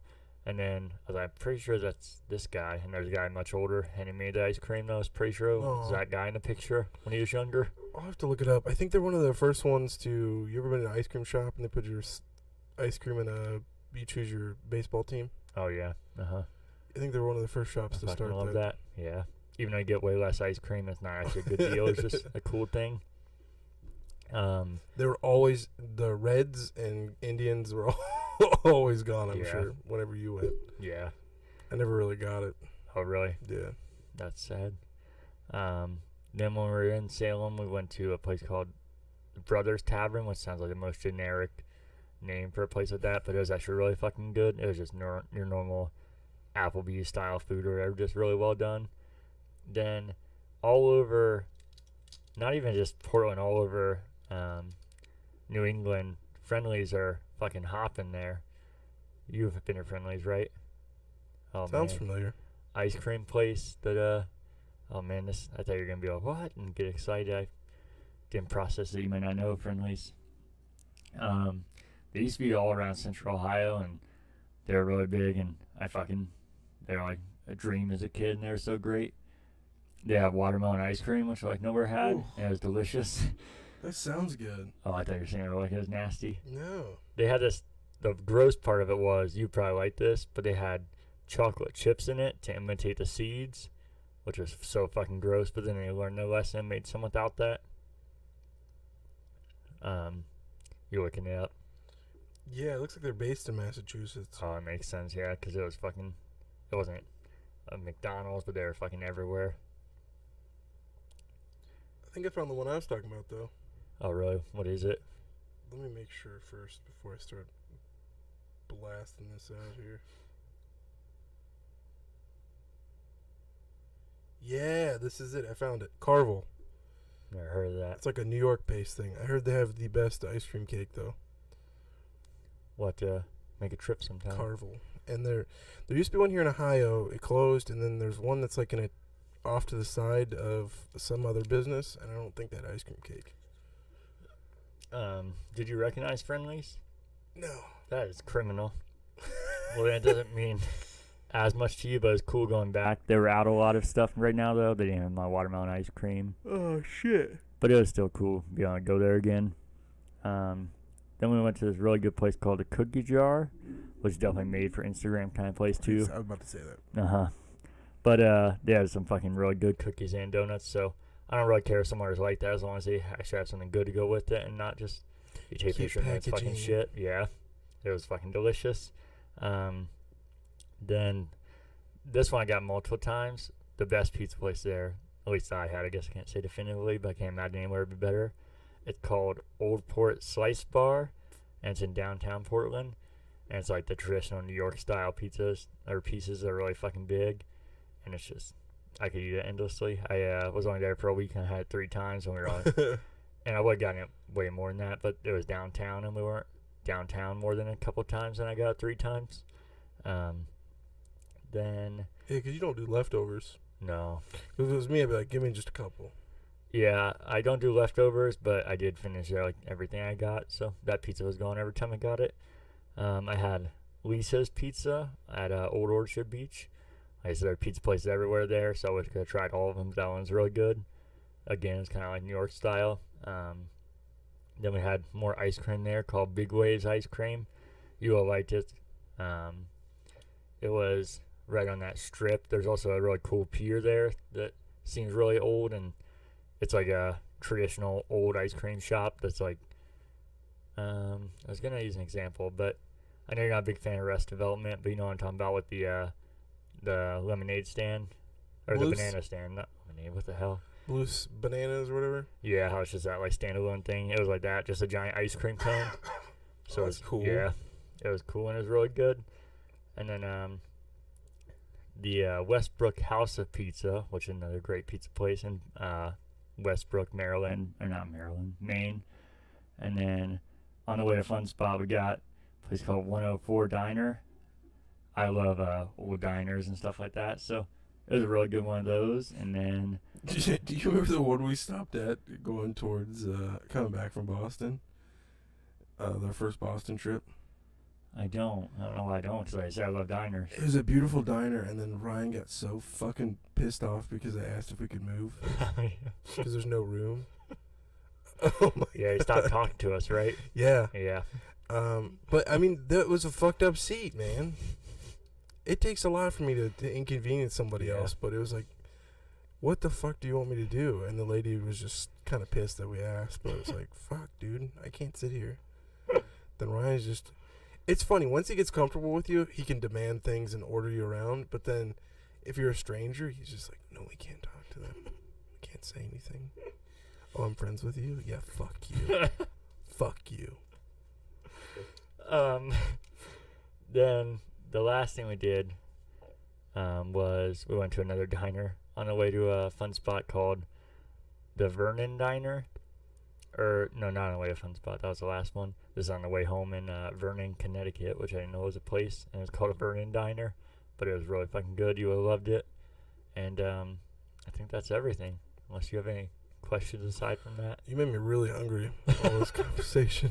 Me too, especially because I can taste some of that stuff that I had in my mouth. I'm just like, oh, I needed more of it, but it's 14 hours away from me. Sucks. Um, did uh, let's see. I took a couple of notes from your shows. If you want to go over that before we get into our episode. Yeah, the only thing I noticed with yours is just so low. Oh, this wasn't uh like corrections or anything. Oh, Just okay. some things I was gonna talk about, but this has been going forever. So if you don't want to, we don't have to. What's up to you, buddy? Go for it. Okay. Some of them are just really dumb notes. Like uh, you're talking about how you're watching uh, B movies, or you would even call them Z movies. And I almost commented and said like zombie movies, and then you said they were zombie movies. I was gonna make a really lame joke, and I was like, "Oh, these are really fucking zombie movies. This joke doesn't work anymore." Yeah. And then you made a fantastic joke, and you didn't realize it, and I was kind of disappointed in you.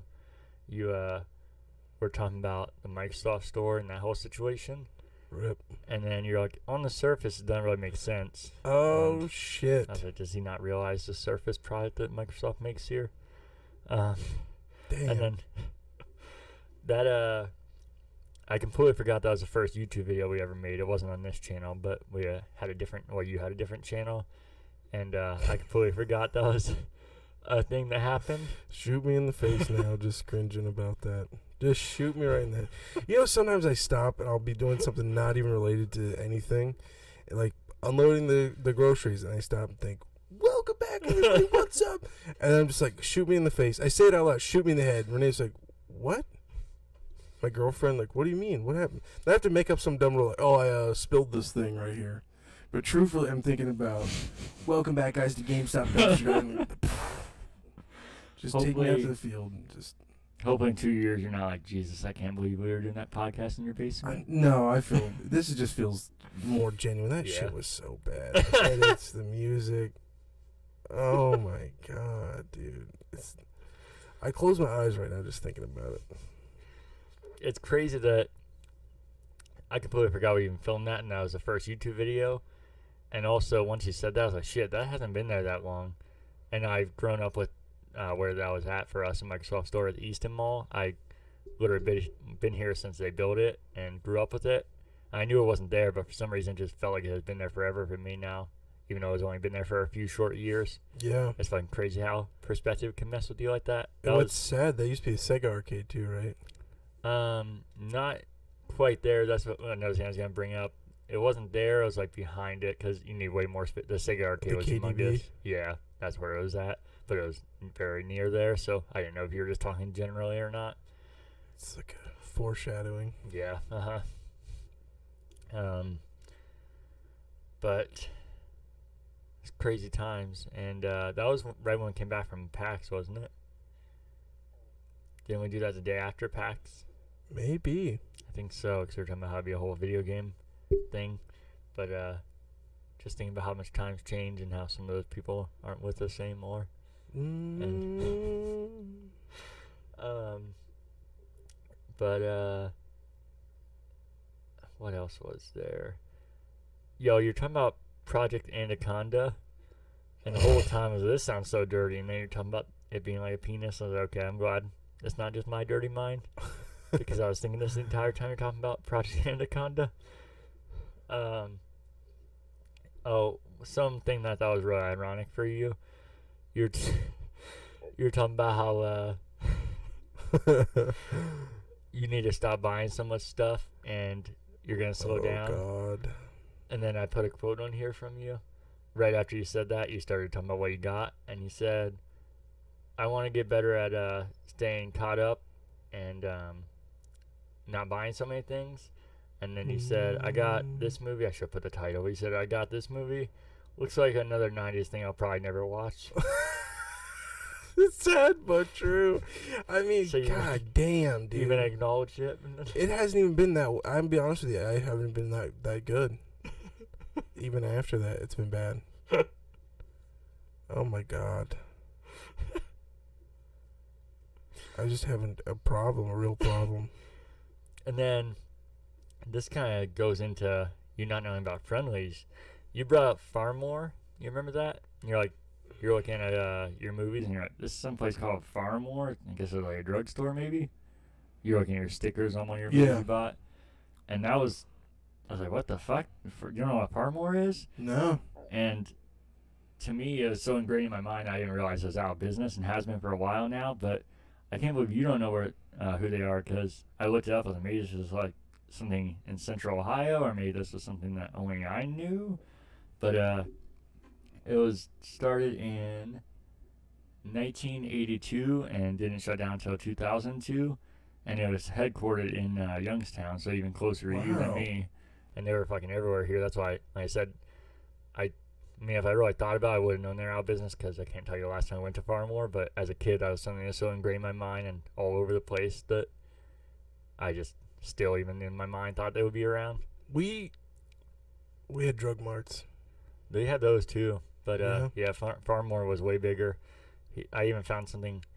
I don't know if I told you. I fucking take rabbit holes down uh, Wikipedia. Oh no, those are shit. fun. Um, then It's great. spreads off into YouTube or looking up, searching things aside from that. Doesn't Colin said he does that too? Yeah, that was a. I thought I was the only weirdo who did. That was another thing that me. I was like, I can't tell you how many times I look at one thing and then go click on another, and I'm like, oh shit! And now like, where do I even fucking start with this thing? um, but uh, Sam Walton, the Mhm. uh, creator of Walmart, Walmart? yeah, he said this idea how give you how big uh Phar-Mor was getting. He said he once called um, the Monus, which is uh, the owner of it, the only retailer that he feared since he couldn't understand the farm uh, how Phar-Mor grew rapidly in such a short time. So thinking about that now, that uh, the creator of Walmart was fearing Phar-Mor, and you'd never even heard of him, was just no. that was fucking crazy to me. So like maybe this is just something that we had, and I just in my mind thought it was some big thing. even like we'd go to Canton. It's like the big shopping time. Even then was like still just drug marts. Yeah, that's crazy because I'm sure they'd be more common there because Youngstown is way closer there than Columbus. And then Bag and Save we'd rent Yeah. rent from Bag and Save and uh, there was Giant Eagle in Stark County that we'd rent from. Yeah. And then Tanning's oh I think I talked about that in an episode. Yeah, he did. Yeah. Oh dude, every back then everybody rented movies. It was weird. Um, just a couple more things from yours. This is more just, like I said, more stuff for us to talk about. You were talking about how uh, you would literally kill to get a picture of that sun mascot you're talking about.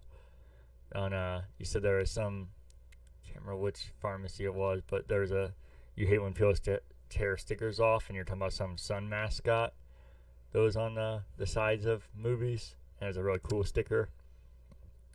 Do you remember which one it was? I can't remember where it was from. Sun mascot? Yeah, like the in the sky, that sun. It was a rental store? I think that's what you said. 'Cause he says one of the coolest stickers, and you'd kill to have it. Sun rental movies. I have to go back and listen, like some context. Yeah, it was important. Now you're gonna be mad I even say it, because the only reason I brought it up was me picturing this killer fucking sun, and you killing somebody. over- Oh, you're probably thinking about from the tanning salon. Oh, is that what it's from? Yeah, that makes yes, yeah, yeah. Yeah, I was just picturing somebody literally fucking killing somebody over a sticker of a son, or funnier, like I said, picturing literally a killer Oh, son doing it himself. Yeah, I spent a little too much time in there because my mom would go tanning, and then I would spend the 20 minutes just Yeah. looking at their stuff. Um, I should have talked about this before, but this was another thing. There was a first episode, I think. You were saying how you had too many pickups, and then you even acknowledged it, but I was already putting it in there. It was 30 minutes into the show before the pickups were done. Oh, was- Jesus that's fucking great. so surrounded. It was just I went to that game store and he had those sales and oh he didn't like he was like people bring stuff in, and I would just immediately well, let me look at that. Well, let me look at that. And uh, like I said, with that Genesis game, he based off the SNES version, which is much cheaper, and I got it way cheaper than I should have. I hear you. Um, I think I bought all of those games. That's like with the Goemon's, which is like one of the rare N64 games. I averaged like five dollars a piece on each of them. yeah, and that's like no, that's a. not bad. Let's see what price charting has Goemon's at. Right, that was probably the rarest game I bought. Let's see here. Let's see which. What's the rarest? Uh, we can go to N64. What do you think? Some expensive N64 games. Oh God. Not sure. I'm thinking all the big ones, but I don't think those would actually probably be the most expensive. Uh, of course, there's some like rental exclusives like Clay Fighter, Sculptor's Oh, Cut. Um, Jesus Christ, a lot of these are like the not for resale shit. Uh, wow, there's some expensive games. Goemon's Great Adventure. Eighty-two dollars on price charting. Not bad. Oh, that's a good time. And you bring a big pile of games to him. He's like, thirty bucks, and I'm like, yes. I go for get another pile of games. Uh, And then Renee, I come home and Renee's like, I'm gonna shoot you in the fucking face. um, and then there's only two other things. You're talking about Iron Man and how you didn't think it sounded very good based off of or what you saw and what you thought. I feel like you should try it here. Um, the demo, I haven't bought the game. Like I said, the demo fucking impressed the shit out of me, and I get what you're saying about the uh, visor thing. For some reason, I, I mean, I collected comics and I know some of the shows, but I didn't even really read the comics. I just looked at pictures. So definitely the movies are a majority of what I see as well. And I didn't think about that for one second actually. About I know you once you said it that's on the side, but that's how much it just seamlessly fit in the game. I didn't even think about it. really? And I feel like, like I said, VR just changed everything so much. I feel like it's actually really cool because you don't have the outfit on at first, and the mask smacks onto your face, and everything pops up in front of you. So I feel like it works really well. I think we actually probably pulled you out of it more all that happened than just to the side of you. And I'm sure that's probably why they put it in front of you too, because I feel like if you had to look to the side of you to get information, then you'd be looking away from the game. I mean, the game's all around you, but obviously majority of it is in front of you. So, uh, um, that as far as the characters and the fighting and how that goes, I only played the demo. They even don't even tell you who the fighter, like the, who the enemies are on purpose. It's like supposed to be a secret, so I don't even know who you're fighting. So as far as that, I'm not sure, but I think if you play it, you'd feel a lot different. Like I said, I've only played the demo. Me, I'll play the full game and feel the exact same way you do. But Yeah, I'd definitely try it, man. yeah, I think it'll change your mind quite a bit. It's getting good reviews. Yeah, I want to buy it.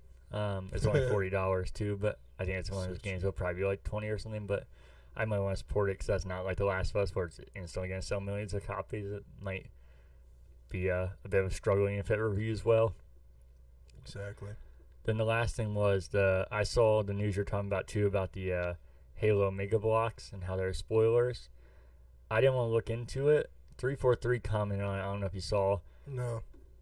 I still I didn't look into myself, but I imagine they wouldn't lie. Um, they said everything you're seeing wouldn't happen unless uh, they were okay with it. So if it's a character that's out there, it's not a spoiler. But I was like, everybody's saying it is, so I don't know if they Yeah. are just trying to cover their tracks because it got leaked, and now they're trying to not ruin their partnership and not make them look bad. But they said that they wouldn't put something out that is a spoiler. So I don't know if that's true or not. And I said I would like to know, but if I look it up, then if it is a spoiler, then it'll be too late. Yeah. But And how do you avoid that, too? yeah, It's in the fucking stores. It's on the shelves. um, so guess we're in the normal show now, huh? You said you had no corrections, questions, or feedback besides the audio. yeah. Yeah, me too. Like I said even the stuff I was talking to you about in your show is just to make conversation. I had a professor once tell me this. It kind of blew my mind. He said whenever you're editing something, edit it on the the thing that you would expect most people to watch it on, or the shittiest thing that people would watch it on. So that's why I try not to edit if I'm doing sound stuff with headset on because headsets editing it sounds completely different. Yeah. So uh, maybe what I do is unplug my headset and listen to it through my laptop and see what the, the levels sound like. Because even with like full blast, it was hard to hear you, and I couldn't even listen on my phone or it had to be headphones. Okay. So I don't know if that would that would, that would probably fix it. Yeah. I don't know. These are my this whole thing has just been a learning process. You're telling me. Um, so if you have any corrections, questions, or feedback, send to currentbackloggers at gmail.com. You got any news, buddy? Yes. Let's see here. Because. I've been talking a lot, so. The news. Did you see the PS5 case? Yeah, um, I'm glad you did, because I was going to ask you about that. What are your thoughts? I think they had a bunch of leftover PS4 cases. Yeah, I think it's weird that they're doing blue since everything's white and black. yeah. And I didn't even think it was real at first. That white and black looks, it doesn't look bad on. The main thing they're showing it on is Spider Man, and I think it fits that well because Spider Man's close to those colors. But other than that, it kind of looks like fake art to me. The white and Mhm. black looks really weird on that. I think maybe I don't know. Black case is maybe too generic, but black kind of look cool with the white on it. I think PS4 cases are probably the best cases that I Yeah. can think of. Those are really good cases. So there's, I mean, if it's not broken, why fix it? Yeah. Uh, I even think PS3 had good cases. Do you like the box art? Like the I was gonna say, it just looks off to me. Yeah, the colors don't like blue, black, white. Yeah, and even the reason I thought it was fake is it just looks unfinished. It doesn't look really polished or anything. Kind of just looks like somebody printed it off and made their own. Yeah, Um, so fake yeah, mock-ups. yeah, Um, the other piece of news, which I think you said you had on your list, is Mhm. that uh, PlayStation bought a big portion of. Not really. yeah. Uh, they spent a lot of money, like five, six hundred million, and bought one point five percent of um, Epic. Is that what it was? I saw it was 250 million, and they were Was it two hundred fifty million? yeah. That's what I was gonna say. That and the people that don't really follow games or don't know, that sounds like a and it is a crazy ass amount of money. But as far as that, yeah, they're just minority owners, and I feel like it has to be real minority because 250. yeah, and Epic to buy them, I mean, imagine it would have to be billions and billions of dollars. So Said that they're worth seventeen billion. yeah, that's I didn't even look anything up. I just figured it had to be in the billions. So I mean, even if,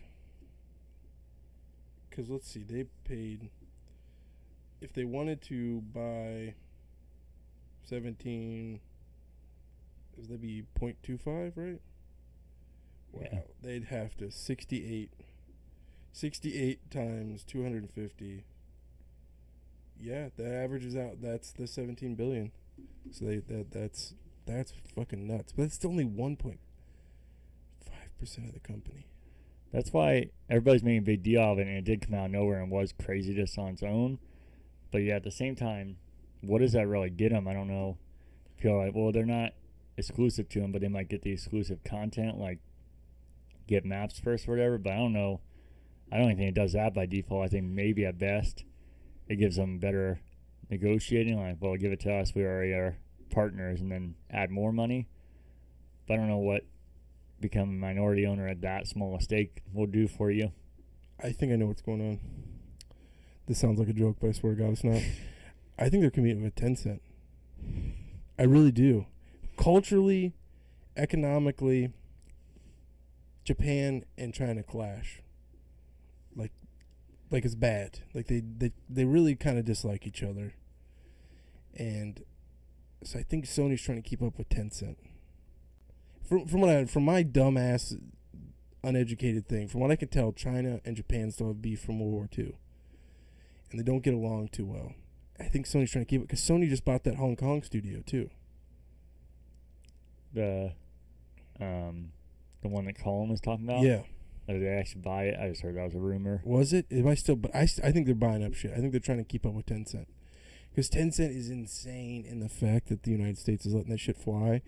But I did see some of Trump's administration speak out that they're looking into uh, banning TikTok and looking into all this uh, insane Chinese investment. It's like, finally. But these these teeny boppers, I'm gonna say it. I'm old enough now. I can say that dumbass shit. Um, they're gonna be like, "How dare you, our TikTok?" It's like, no, you guys don't understand. On a, a whole different level, China's playing a, a modern warfare, a whole new modern warfare on a different level with the United States right now. And that's one of our biggest games. People love Call of Duty. Yes, exactly, buddy. They're, that's Tencent Call of Duty Mobile. Imagine if you don't know games, it would just sound like we just We sound like we're, we're doing the Charlie Day thing with the uh, the um the whiteboard. yeah the whiteboard Yeah. shit. But yes, I think Sony's trying to. Because I think they don't give a fuck about Microsoft. Nintendo's doing. They have their own little niche, and they've had it for a long time. Tencent's a big one. They're out there gunning right now, dude. And it, you got to stop and ask yourself, how do they have this much money to buy up this shit? It's like THQ Nordic, which is also partially owned by Tencent. Where the fuck's this money coming from? And it comes from the government. If you want to exist as a company in China, you have to get approval through the government, and you're technically part of the government. China is bad, okay, children? You got to get the fuck off TikTok. Okay. Your best friend uh, is going to be one of those people that you said uh, freaks out about how TikTok's going You away. I told him about it. I said, you know that they're they're looking into it, right? And he's like, honestly, probably be good. It's pretty addicting. and there's a weird formula in there where they will find. Oh, I love it because they find exactly what the fuck I'm looking for. Somehow they, they you could like five videos and they already have you figured out, and they want you to link your phone number. And I've been getting weird. Do you ever get phone calls where it's just like Chinese? yeah. Yeah, I got one crazy today that was like, AT and T message from China. Me hao, bi chao, ring bao, whatever the fuck she said, dude. It scared me because it's like, what are they doing? They're on a whole different level, Casey. I just got canceled again just now with that. Yeah, I'm to use that as one of the hashtags for the show. Oh, dude, but I that wasn't a joke. That was honestly what it sounded like. I might have a voicemail somewhere of it. Um, it's they're on a whole different level. China looks at like a hundred years in the future, whereas the United States is like we're just thinking about tomorrow. Economically, military. I mean, just look what they just did with India. They just had that crazy border clash with India, and killed like forty Indian soldiers. And they're like, "Well, they didn't use any guns." You just killed forty, whatever the number was. I, let's look up the death count. China said they didn't use guns. So you beat these guys to death? And nobody ever talks about China like that. They're just like, oh, just TikTok and General Tso's. Um, China. Let's let's get an amount on that because it's bananas.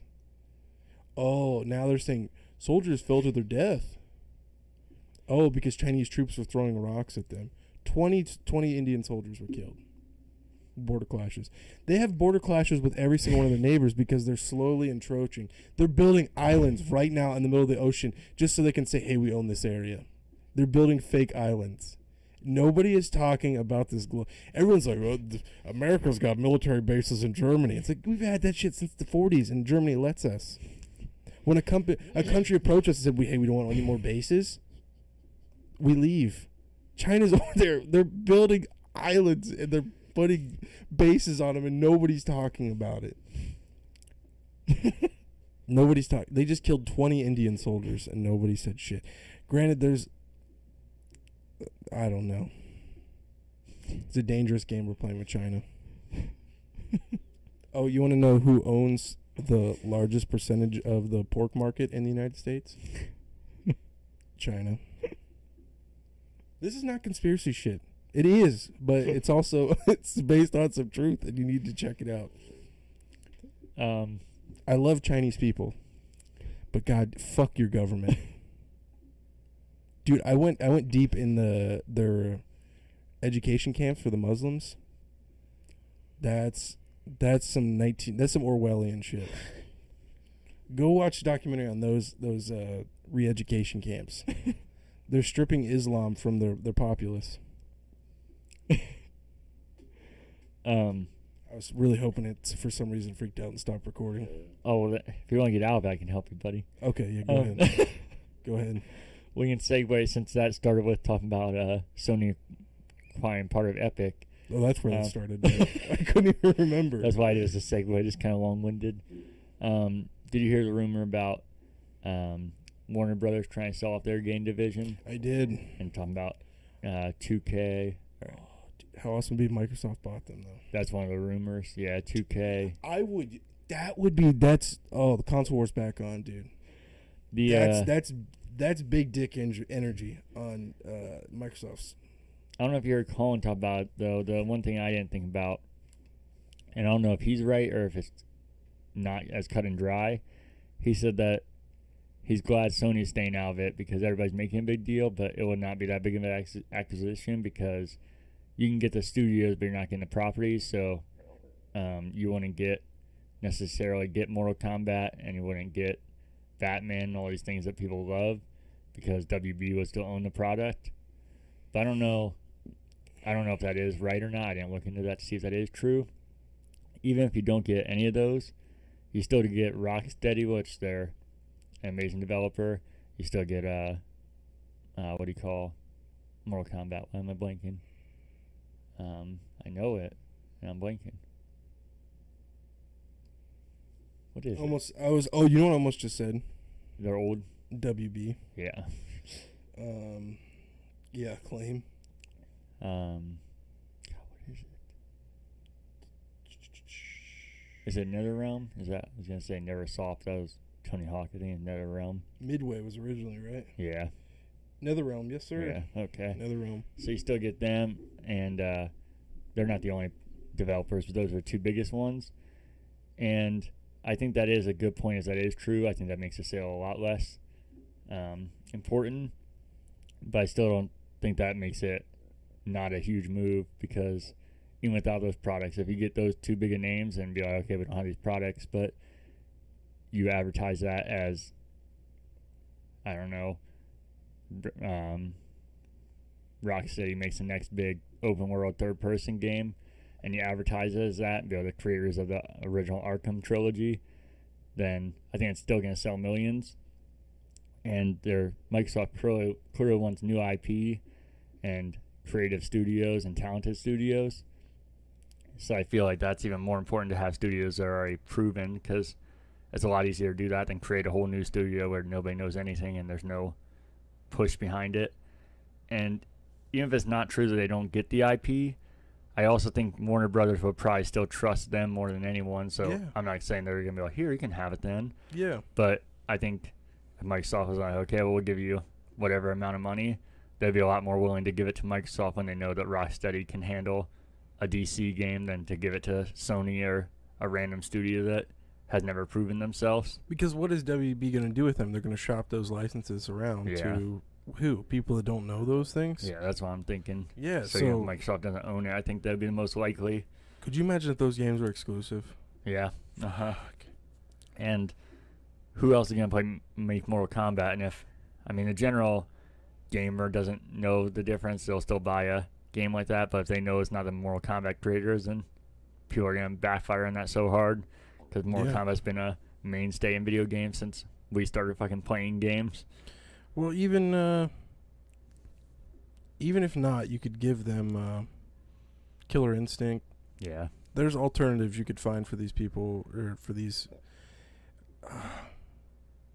dude, if they could get those over there, you're talking Lego, you're talking Yeah, DC. Holy shit! Uh, the Har- the rumored Harry Potter game that's still in the and if they're still actively working on the Harry Potter game, clearly they're gonna ship that with them at least. Colin said that if that happens, then that game will automatically be canceled. I again don't know if that's just not me knowing things. Yeah, That's that's how it would work license wise, but I think that would, for one, be a bummer, but also just kind of really fucked up to everybody's been working for seems like a fucking decade on that game. yeah. Just go, yep, your product's done because we sold the company. And they were talking about the J.K. Rowling, like the fact that she's kind of getting canceled right now, Yeah, like I am for that terrible trying. That was just me trying to. I was trying to emulate exactly what she said, as I backtrack. Um, that's what it sounded like. I, I don't meow, um, whatever. so, uh, nobody knows about that really. They're just gonna And- see Harry Potter. Okay, cool. yeah, that's uh, I know that is big uproar right now, but like most of those things, that's a vocal minority. There's still millions of people, millions and millions of people that care about Harry Potter, and not just care, but are fucking obsessed with it. That's uh, I didn't know if you listened to that podcast, but that's where I completely disagree with him. Colin's like, it's too late. Nobody fucking cares about this anymore. Maybe it's not at the prime hype it was, but when they can still sell millions of tickets to a uh, specific theme park just for that, then I feel like it's pretty clear that Harry Potter is still pretty relevant and For sure. a humongous product. And I Even think, if not, it's a RPG. People love that shit. yeah, and that's what I was gonna say. If you have somebody that has obviously put the time into it and hopefully has made a good game, that people are gonna see that instead of just some crazy port like Batman. Those games, random Batman games, used to sell well, but they didn't sell that well, and they got made fun of a lot. And then when there was somebody that really cared about it and put like first party support into it, and even though it wasn't first party, I'm saying like that kind of support into it, people saw the difference in it, and you saw the sales wise what made the difference. And it's not attached to a movie either. Yeah. Just like the Batman's were. Yeah. Um, that's all the news you had. Yeah. So I had a few different things. First off, it's not really news, but we watched uh, a couple of smaller conferences, if you want to call it. I also, these are interesting to get deeper dive into the games. I know people are liking them, but I really hope this isn't just a common thing for every game to have their own conference now. I feel like kind of, it's cool to get an inside look, but I don't feel like you need this for every single game. But we can start with uh, Avengers. What do you think of it?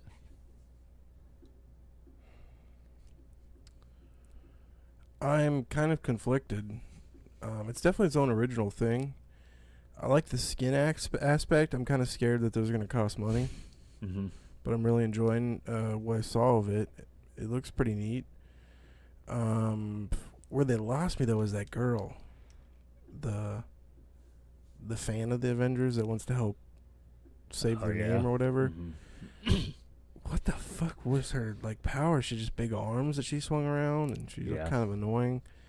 Um, I hope that they let you play through as just one character, and you don't have to switch around if you don't want to.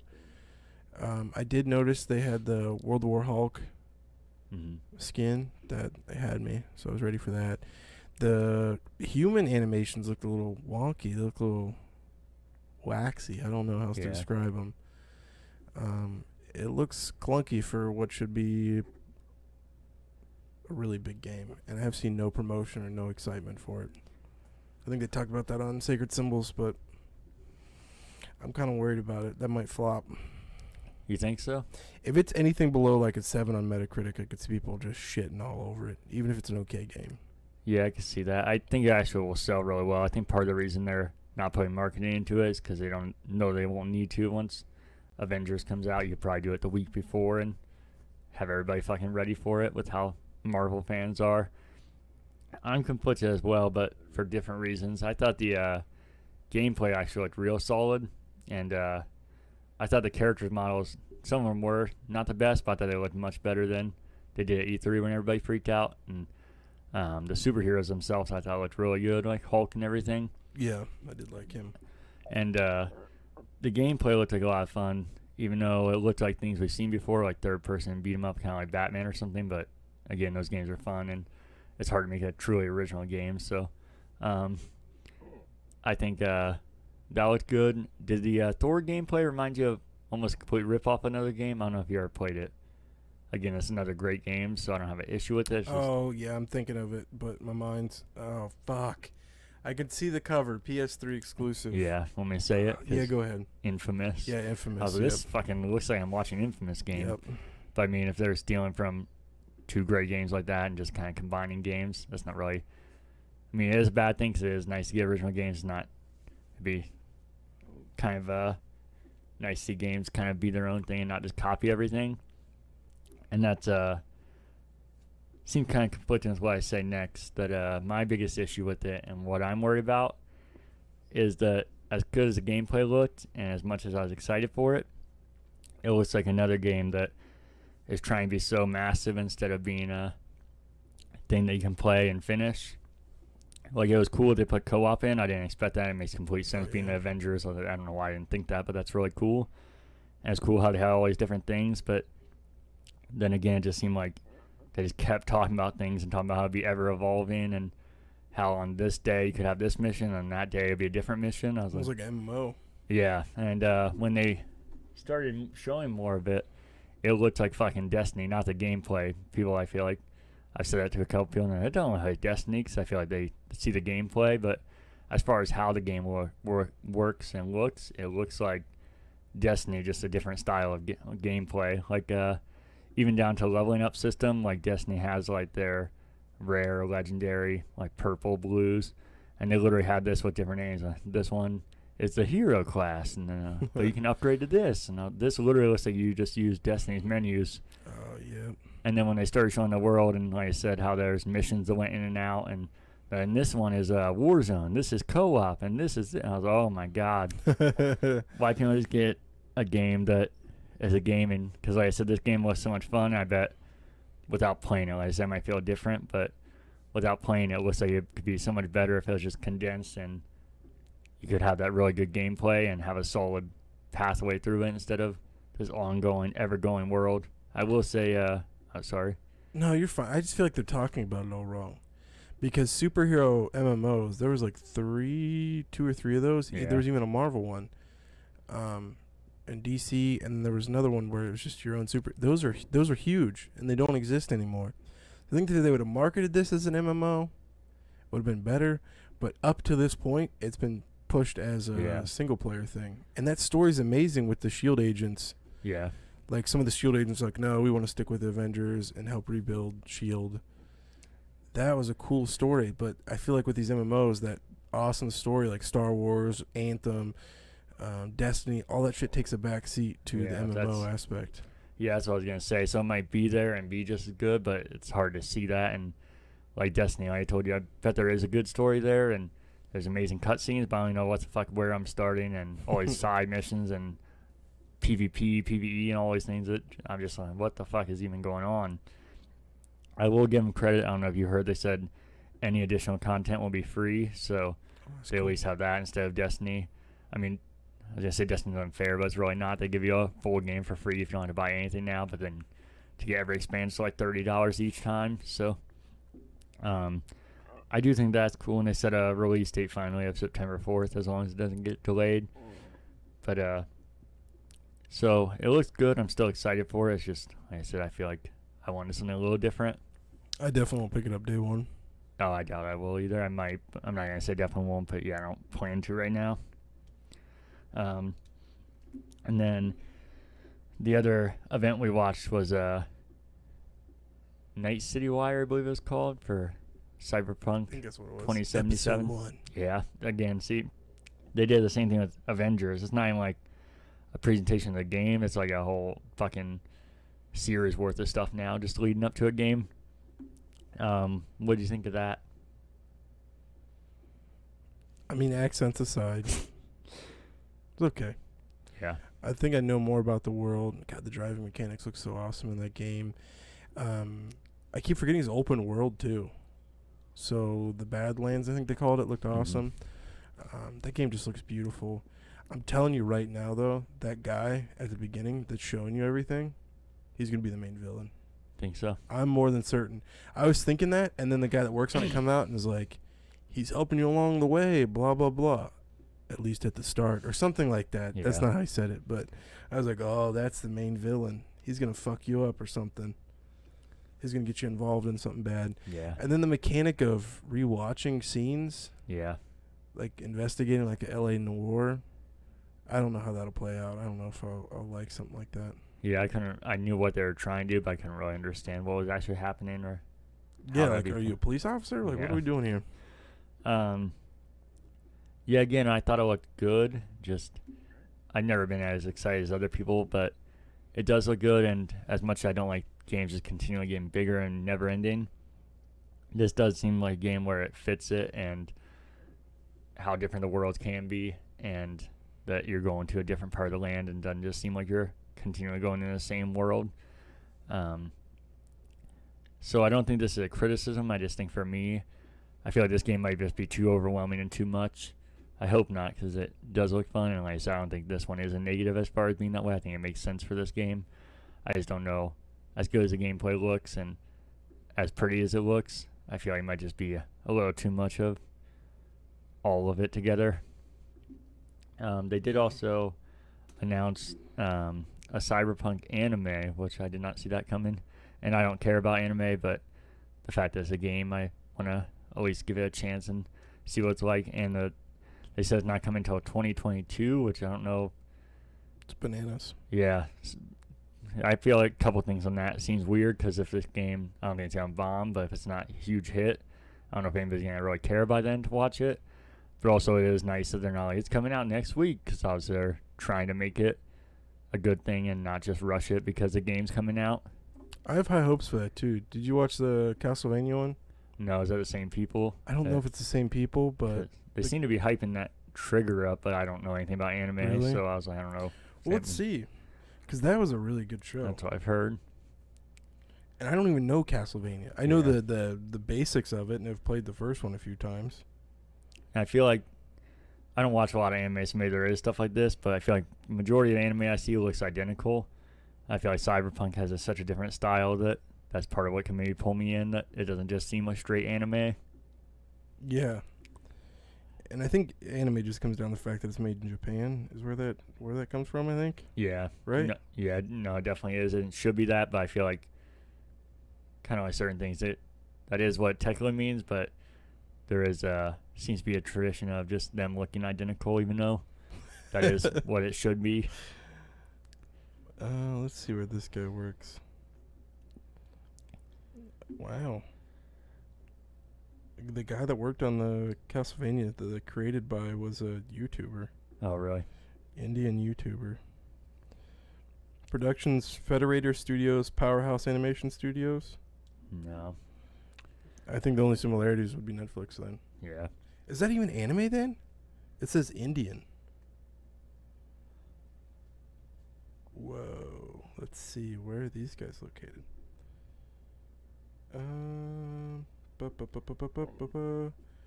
Ooh, they're headquartered in New York. Uh oh. Is this not an anime? Their two companies are not in Japan. I don't think it's anime then. Um, and then it seems like forever ago now, but we actually haven't talked about it on the podcast.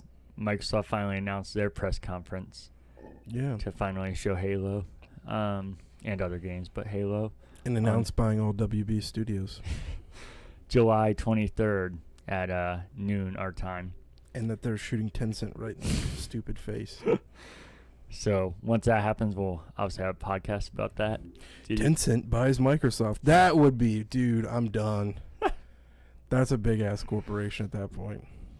Did you see they announced Ernest Cline announced Ready Player 2? no, but I was just talking about that that book like a couple days ago with a coworker. I've never even read the first one, but I've seen the movie and I've heard the book's even better. So Oh, books exponentially better. people are mocking it a lot because I guess his second book that wasn't related to that was a, a huge bomb and people hated it. Armada? Yeah. Really? I hear good things. Oh, really? Every if you like to comment on like any of the stories, they're all like, oh, "Okay, why are you even writing it a book after that abomination you had last time?" Just like fuck? everybody over and over, or like, "Yeah, it'd be nice to read a book that's not by a hack," and just everybody, like, "What the hell, Holy this guy?" shit. If you fast forward a year ago, everybody's fucking praising him about how he's a great writer, and or maybe two years ago, I don't know when that book came out. And I do think the name just sounds silly, but uh, what else would you call it? Ready Player One, Two? I don't. Ready Player Two makes sense for a, a sequel name. Did you ever watch his documentary No. On searching for the oh, buried Atari games? Yeah, I saw that. Yeah. Yeah, that's, he did a good job on that too, yeah, man. I liked it. that's, yeah. that's that's fucked up. Yeah, he seems like a really nice, genuine guy. I haven't met him, but It's from Columbus too, right? yeah. It's fucked up. That's some dirty. I see. I, that would- that would be the shitty part about being famous, man. Is looking at that shit. Joe Rogan has a rule though. You're not supposed to read those things. yeah, I wouldn't. Well, I was gonna say I wouldn't be surprised if he doesn't, but I feel like some people say they don't and they still do because. yeah, Um. curiosity. Yeah. Did you see Super Hot announced uh, Super. a free, not even DLC. They said they were originally working on DLC for Super Hot, Mm-hmm. and they're gonna make it free, but they just kept making it, and then they said it's uh four times larger than the regular game, but they're gonna release it for free, Fuck. and uh, it's just gonna be completely free, and it comes out July 16th. So wow. I uh, don't know. I'm guessing not in VR, which is sad. I'm sure it'll get added with how they're supporting, like I said, just releasing that for free. But I forgot. I only play this game in VR, so I forgot that it lives outside that, and that's how it started. So I'm guessing uh, originally that's all it's going to be. And I'd be curious to actually play it with the controller. I'm sure it is fun. I feel like that kind of game would be fun if we never had VR, but now I think that we had VR. You can't picture that game without it. Yeah, I I'm said- having a hard time doing that right now. Yeah. I think if VR just never existed, that game would- be, oh, this is really fun and cool. But now that we have that in our mind, it just seems unbelievable to play that game without VR. But uh, I don't know why I haven't at least tried it to know what it's like. So I might have to do that with that free DLC or free game, I guess you can call it. Um, the only other news I had is exciting, but I feel like I've seen similar stories a thousand times, so I don't know how excited I want to get. Um, Turtle Rock which was uh, creators of Left 4 Dead. Did you see they released concept art for their new game that they're putting out No, but weren't they the called Back 4 Blood? So it kind of sounds like a zombie. their last one? Evolve. Yeah. Um, I didn't play. Well, I did play it, but I didn't. Did you play? I guess. so. Yeah.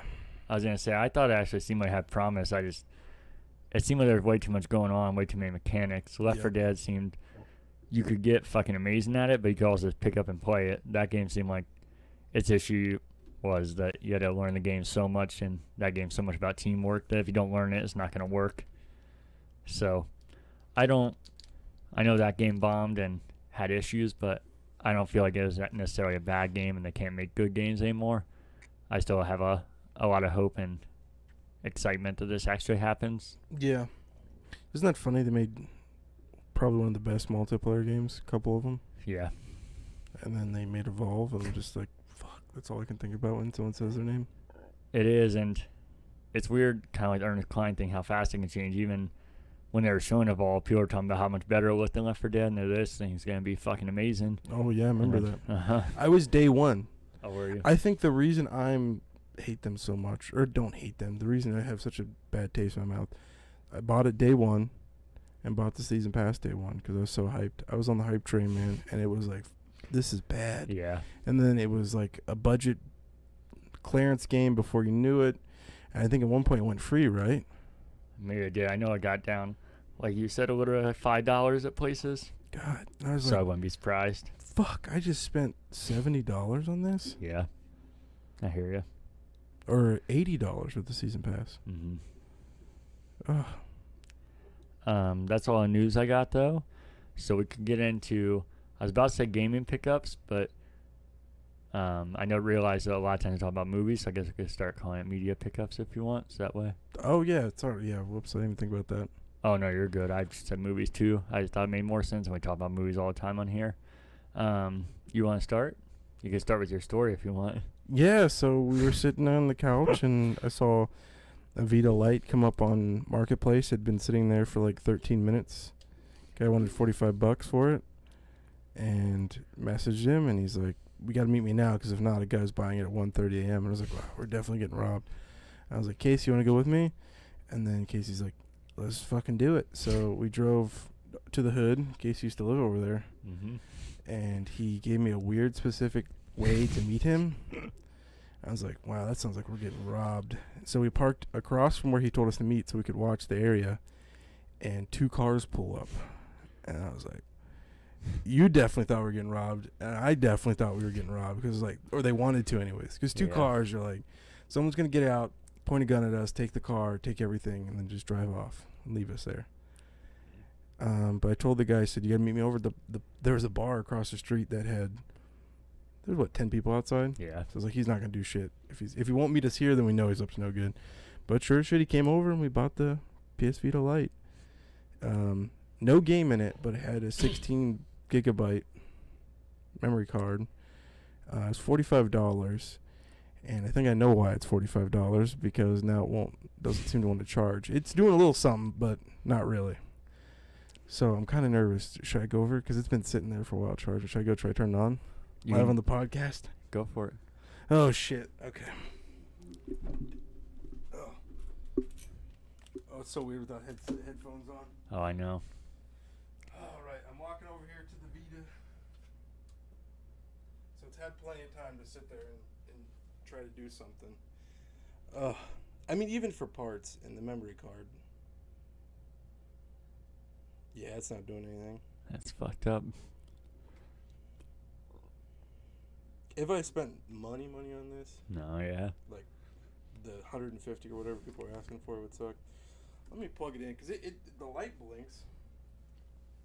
I should have known because this cable is such a normal fucking cable to charge things.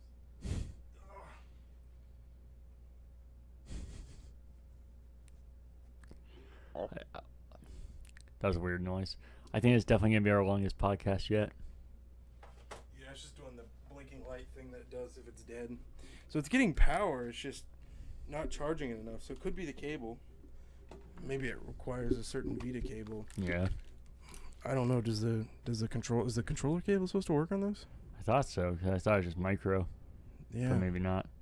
Because the the new that one still has that extra power adapter with it, Oh, really? so maybe it's not getting enough juice. But still, that thing would tr- trickle charge it or something. Yeah, you would think. slowly charge it. I don't know.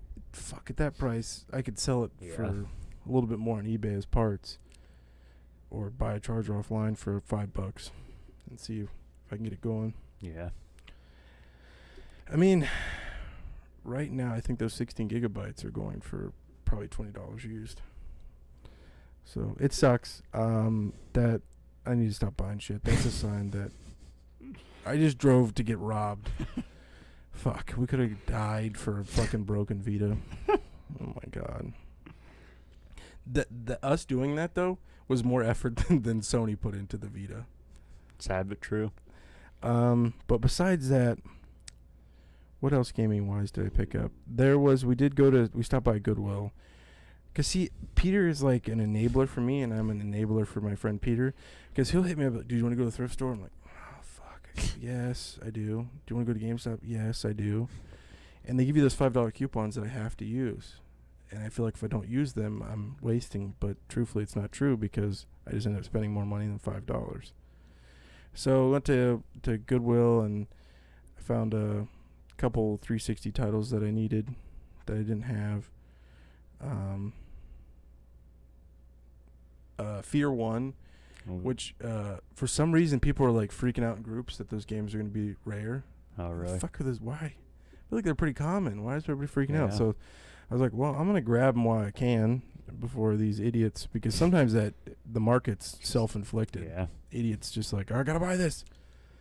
Um, and then some fighter game, fighter jet game on the PS2. Nothing big. Those were like six bucks, and then the big one I bought was this guy was eBay reseller himself, and he's like, "I'm done, man. I'm not posting this shit. I want to clear everything out." So we went to his yard sale, and he posted this out. So all of these resellers, me and Peter included, went to his house to look at his stuff. We got there pretty early, and we were like first or second people there. At least I thought. He's like, all the video game stuff's already gone. Fu- Dude, what the fuck? You just opened. How did that? That's why video game video game hunting at yard sales anymore is impossible. But uh, he had a few things I wanted to buy to resell, and then he bought out a guy that had either worked or purchased from a rental company beta tapes, like the fucking Mhm. VHS competitor. Um, and those things are so fucking hard to come by Oh, yeah. anymore. Like you don't see beta tapes. So I was like, I want every beta tape that you have from the rental store. And of course, it's not a wide selection. It's maybe, if I'm guessing, 40 tapes. Maybe 60, somewhere between the two.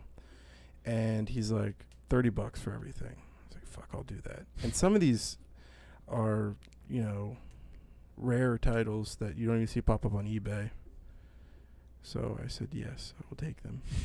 And I'm only saying this because she doesn't listen to this podcast. I may have snuck them into the house.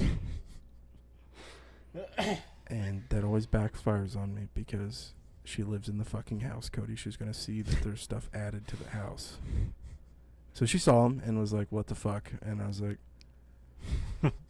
and then it's like, how do you explain to like me telling you they're beta tapes? And you're like, oh yeah, those are hard to come by. To her, it's like, did you just come home? First of all, she has the disrespect to call them VHS tapes or whatever.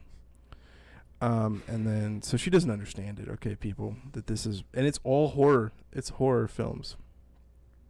He already sold. Of course, he sold the player before I got there. Uh, he said it didn't work though, and the player still sold for eighty dollars. Um, what else? He had some GI Joe toys that I bought just to put on eBay. Some DVDs. Um, just dumb DVDs that I should probably shouldn't have bought, but yeah, I really gotta stop though. um, another big thing I got was the Fallout Nuka Cola helmet. You remember Fallout 76 yeah. came out, and then people said their helmets were molding. The early release, like hmm whatever the, not samples, but the review editions were molding Mm. And so GameStop called them all back and refurbished them and released them. Well, nobody wants them now, so I got I got one for 35 at GameStop There you go. after the discount. Um big full-size fucking helmet. it's the b- this box is so big that it came into. Um I did manage to sneak that one in. She does she hasn't seen that yet, but it is so big that it's only a matter of time. Yeah, so big.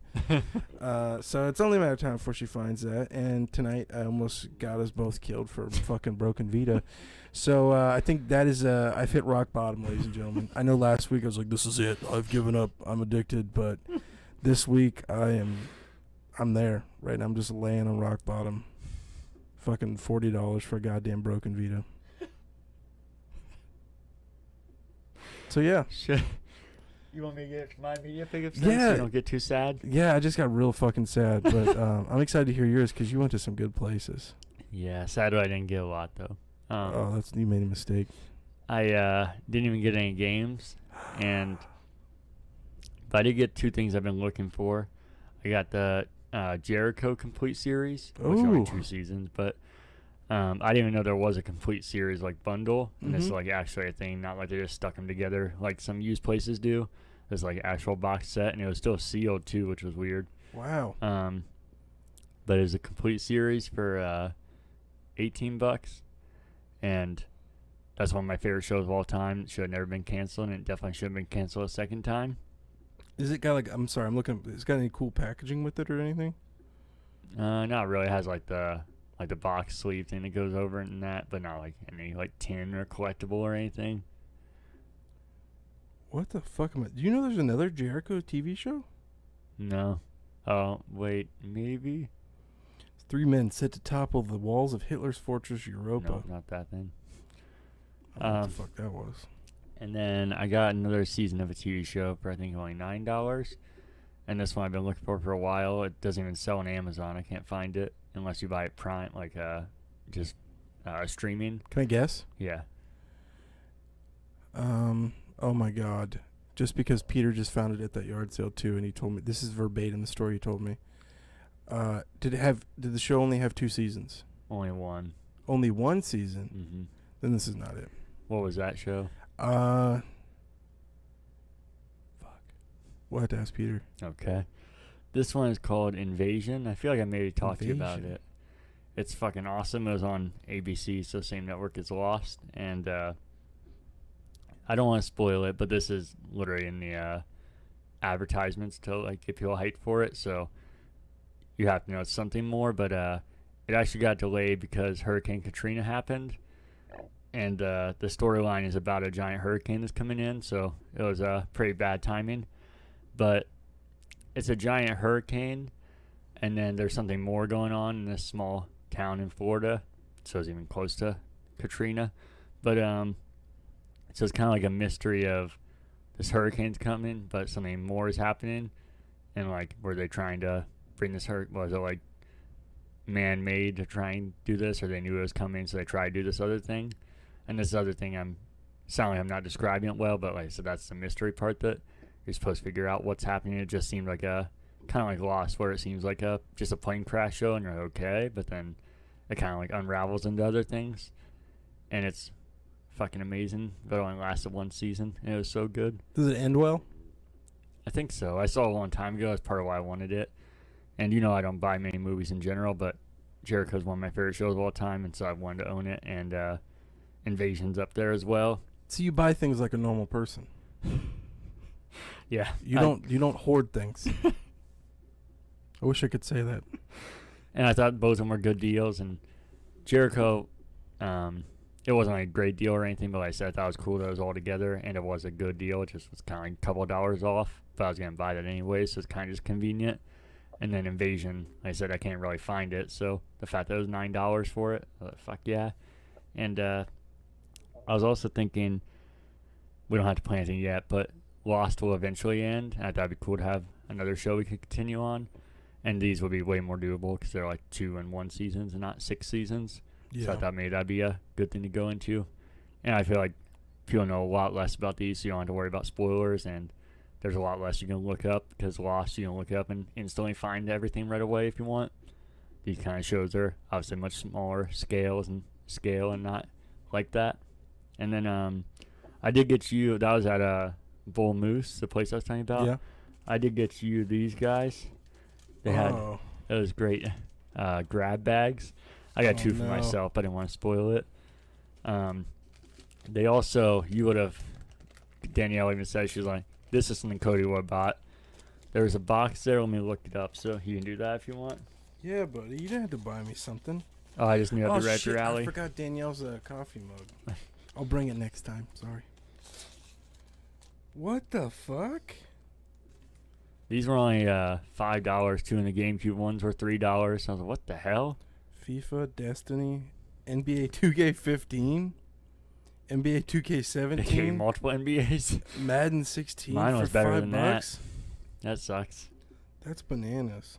Yeah, I just don't know how they. I knew it's like games like that, sports games be in there and everything, but I was like, even throwing anything in there, five dollars, and these ones were only three dollars for the GameCube.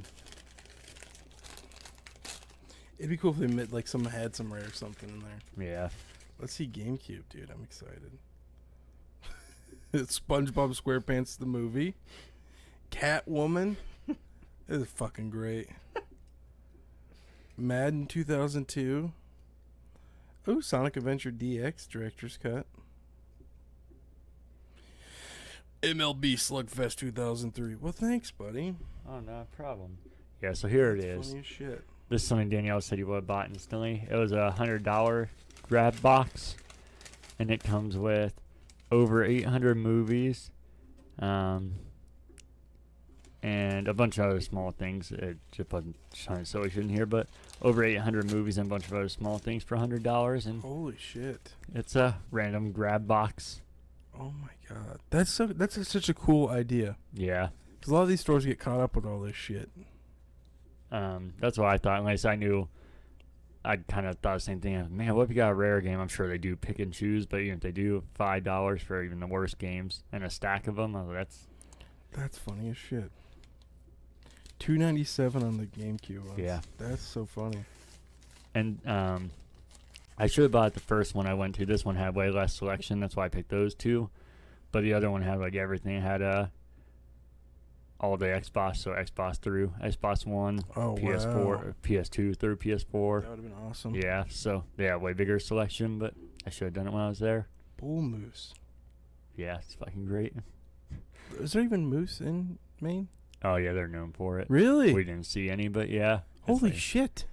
Yeah, I didn't even think of. I guess that name makes a little more sense. I'm just, I knew they were there in common.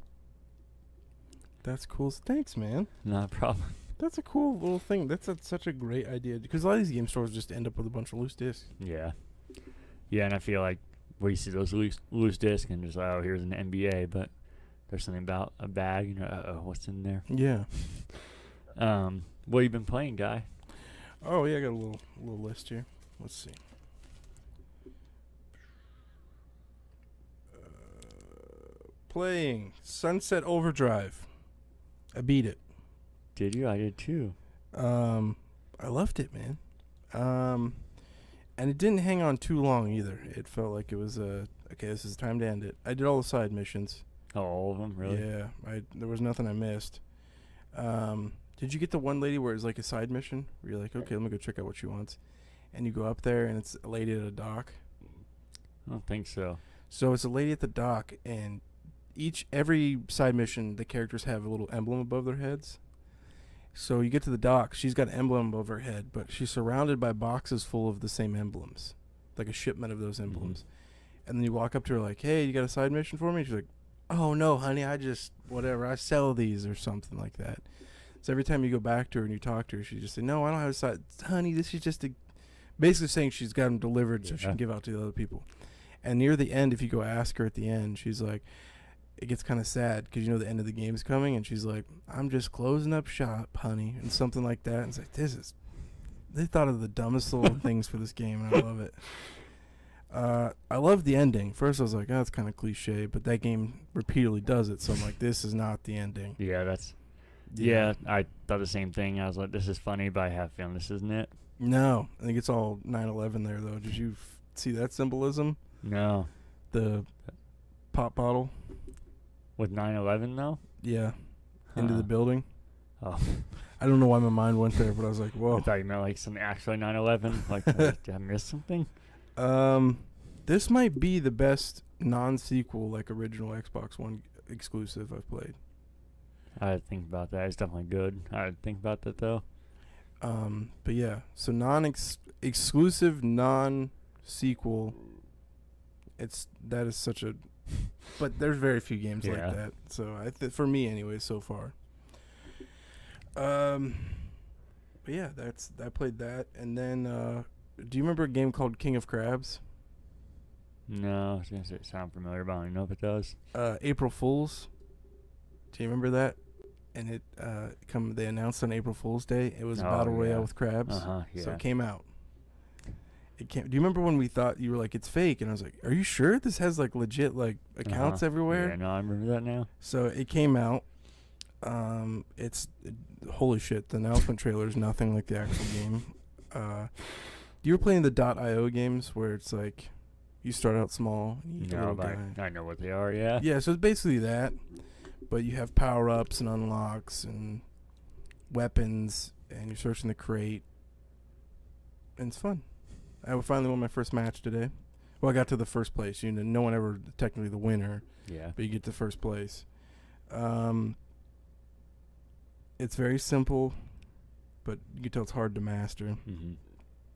You could jump in, jump out, and I'm not getting pissed off. Most uh, those fucking battle royale games, you get angry when you die. Mhm. You're like, I did so much, but this game, it's uh, pretty simple, but man, it is repetitive. Oh, Like, is it?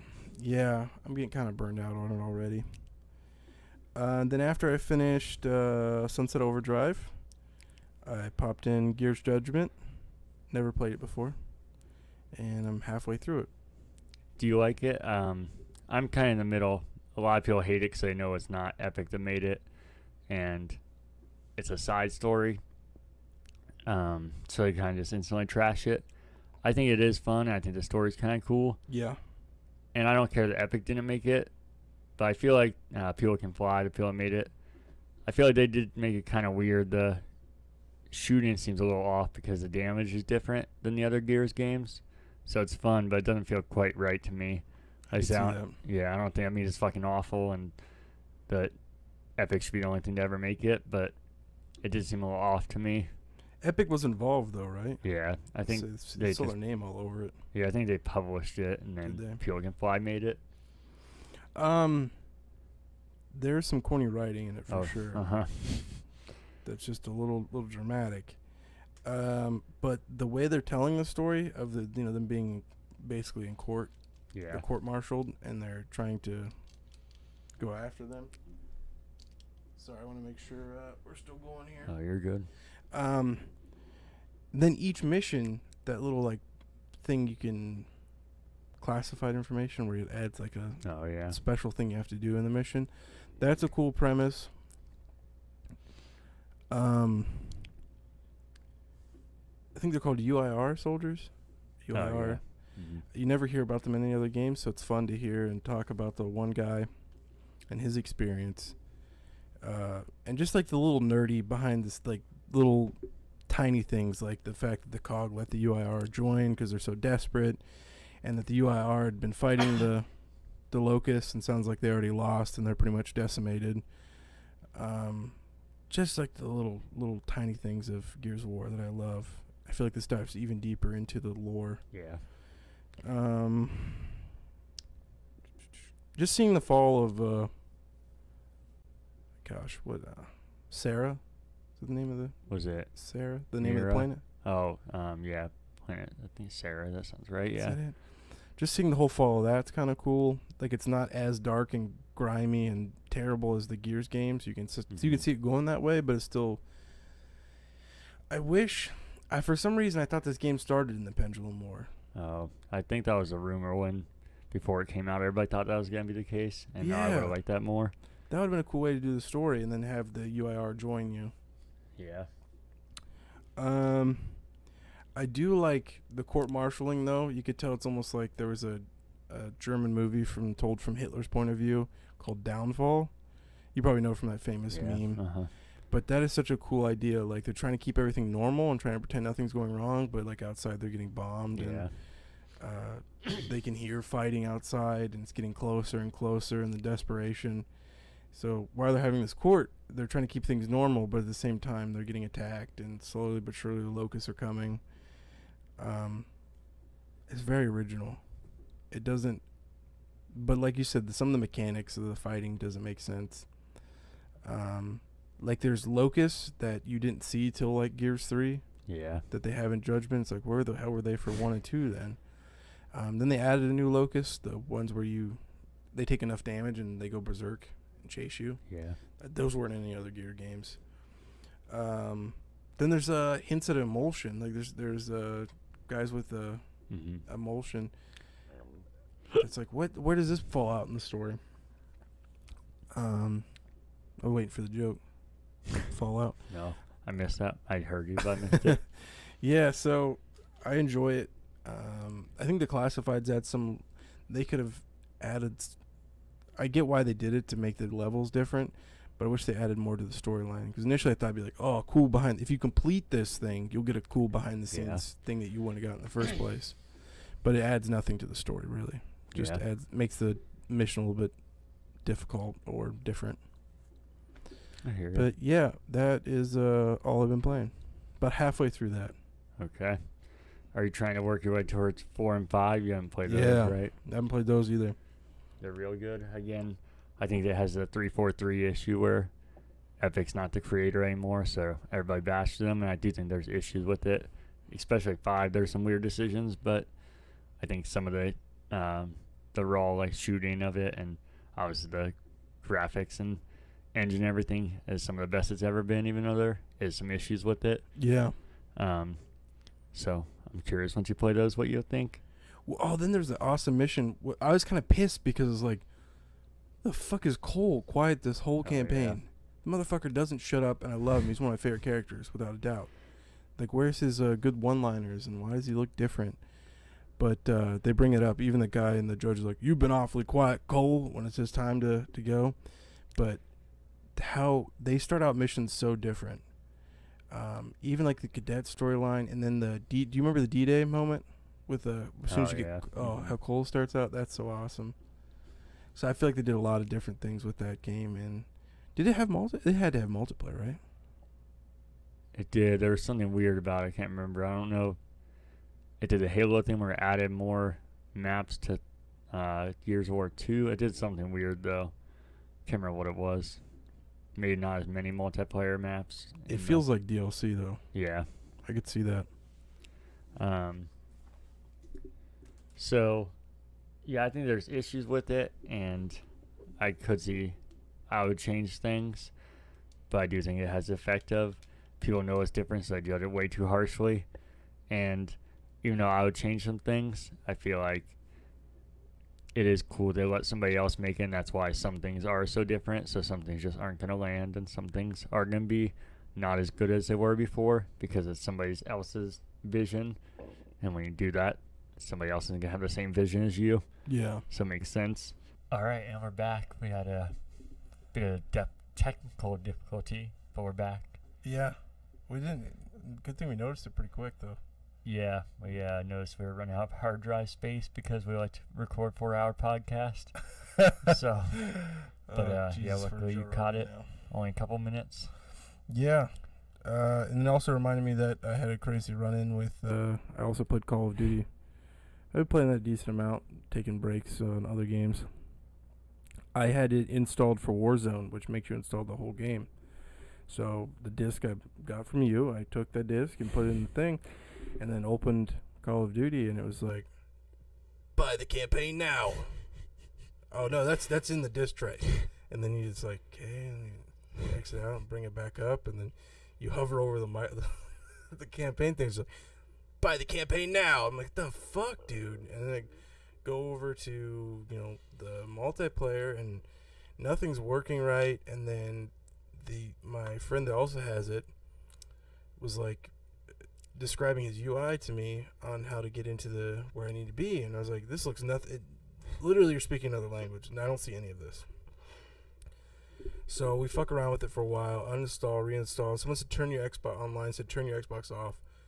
With the disc in, turn your Xbox back on. With the disc in, start the disc. Start from the disc, and it'll work. So I started from the disc, and it was just like, buy the campaign now. And I was like, the fuck, dude? I, the disc is in.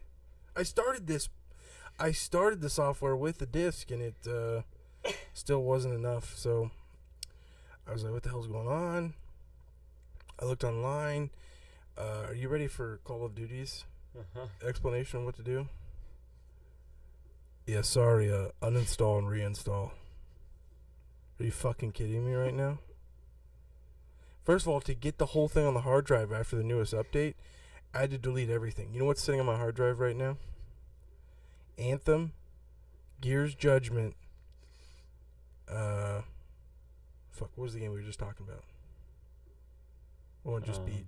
Oh, Sunset Overdrive. Sunset Overdrive Yeah. and Call of Duty. That's all that can fit on my hard drive right now because of that. I had to take Master Chief Collection off. That's fucked up. The thing is almost 200 gigabytes. So your explanation of fixing this fucking thing that you made me download to play Warzone. Yeah, just uninstall and reinstall it. So I did that. Uh, it took like forever to do that. Got it up and running, and it filled my hard drive up. Launched it, and I hadn't had any problems since. But why the fuck are you making people download? To download Warzone, I have to download everything, but then it doesn't work if I have the disc. it just sounds like shady. Like you're trying to get someone to double buy the game without noticing. They also do the opposite on the other end. Um, so I was there. I still had it installed from when I owned it, Oh no. and then I went to play it, and I was like, "You don't own this game." And I was like, "I know, but I'm just playing Warzone." I clicked on the thing that said Warzone, Uh, and I was like, "I know, I'm fucking Warzone's free. I can play this." I had to delete Call of Duty and then install Warzone. uh, you know what the, the smug son of a bitch had to tell me too when I started back up? Hey, we know we take up a lot of room on the hard drive. Do you want to delete some of this stuff? And gave me option. Why don't you give me that fucking option when I'm down installing it?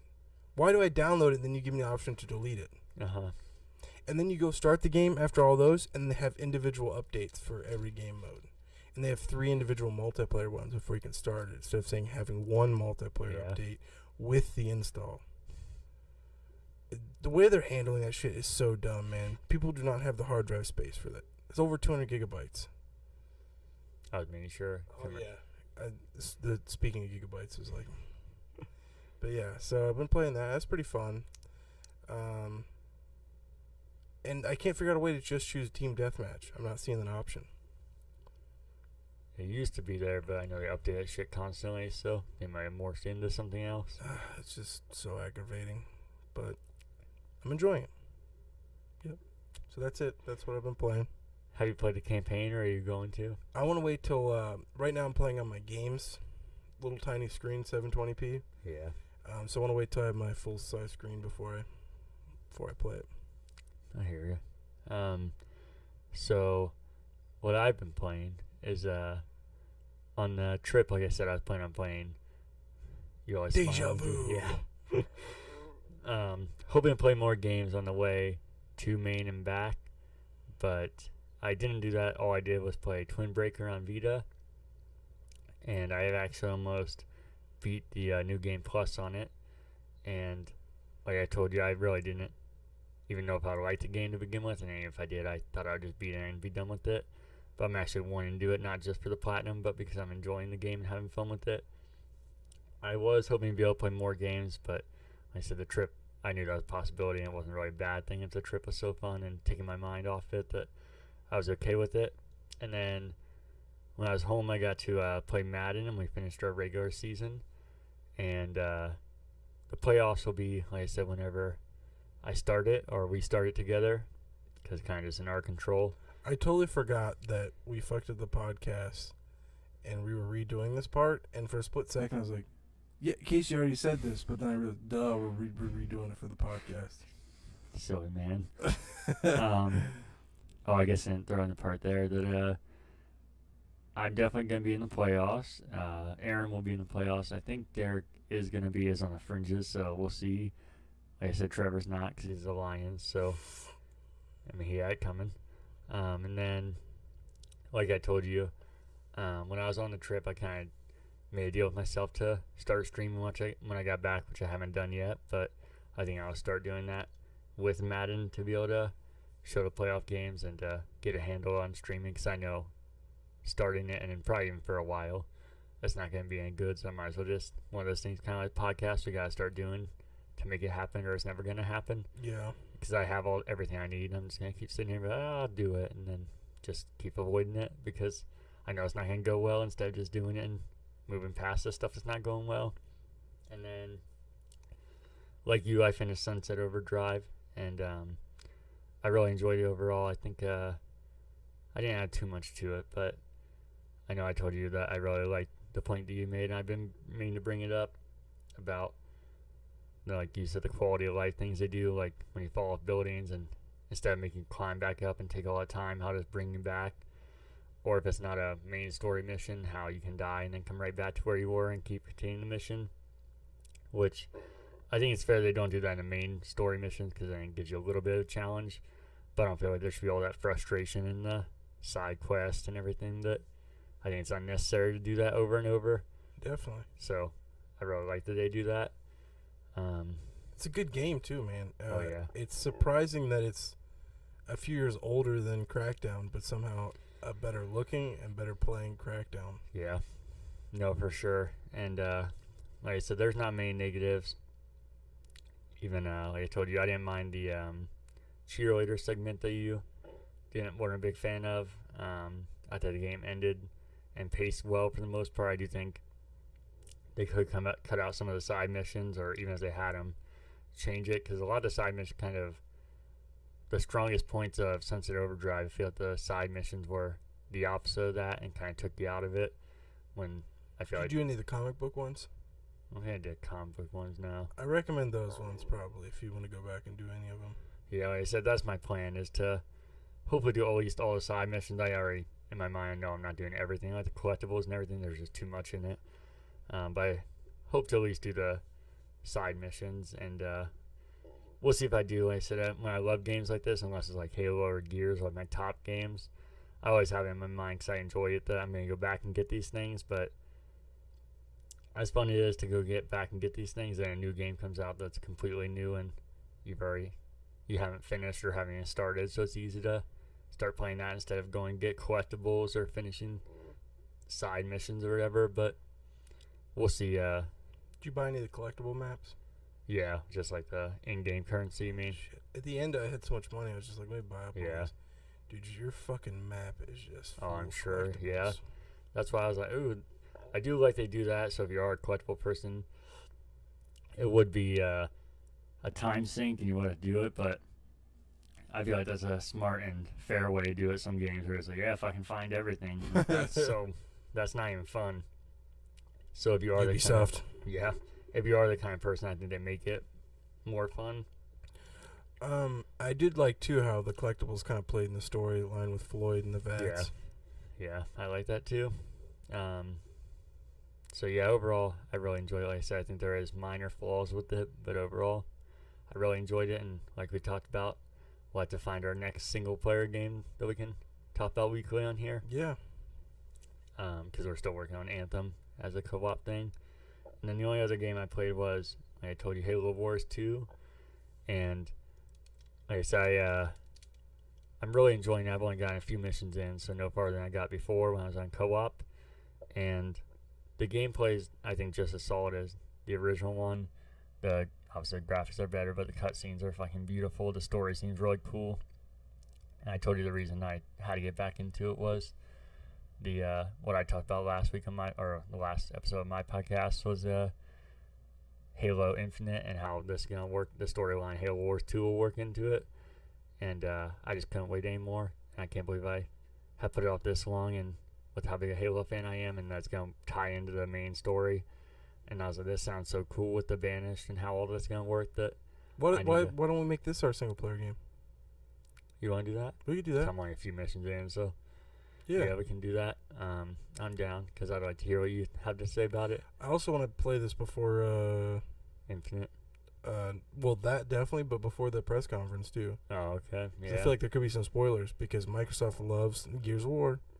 Gears of War 4, massive fucking spoiler in the press conference. yeah. The fuck was that? But yeah. No, I think they definitely will because they haven't showed almost nothing about Halo. I think they're about to go wild on it and show a, a big gameplay presentation and cutscenes and everything. I mean, the game is months away and it's shown two teaser trailers, so I feel like they're about to go fucking crazy with it. Yeah. And I hope they do. I hope it's not underwhelming and just like, oh, here's a quick snippet of gameplay. And I don't know. I don't think they possibly could do that. Like I said, they're so close to it. that I think they know they have to go with a bang for it. Um, but uh, yeah, we can do that, and I guess I could talk about it more when you play it then, cool. and be able to go back and forth. Um, what have you been watching? Let me grab. Um, only big notable thing. Um, let me go back here. Uh, Unsolved Mysteries, of course, came back. Um, it's pretty good, man. It's a little too mom murder show. They focus a little too much on that kind of shit, and I feel like we have a million of those out there. Yeah. That was not the purpose of Unsolved Mysteries. It was supposed to be like, whoa, what the fuck happened? But I feel like they've done an amazing job of modernizing it.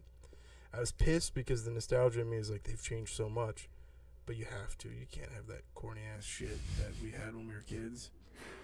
Um, but it's really good, man. Um, they changed the intro almost to the point that it's almost a different song, but you can kind of hear the original one in there. And then at the very end, the song kind of kicks back to the more original sound, and they have the picture of the narrator kind of slowly in the background, it kind of fades away. And if you're not paying attention, you wouldn't notice that as a nod. Yeah. And so I feel like they've done a great job of modernizing it, but keeping enough in there and be like, "Did you watch the original show? We, this is for you." And the so far, every story there's one where I was like, but it's mainly because of subtitles. It's a French story, but I've binge watched the whole thing, and that was the only one that kind of threw me off. Um, and there was only one alien one, and that was it. The rest were like, "Wow, that person got murdered, or is in, like definitely murdered, but they don't know where the body is." So that kind of sucked. But uh, yeah, I enjoyed it, and then I was like telling Renee, I was like, "I'm excited to hear how many of these cases they'll solve with the new Netflix show." And we, I was like, "Man, I wonder how many cases the original show solved. How many, how many cases do you think it was involved in solving?"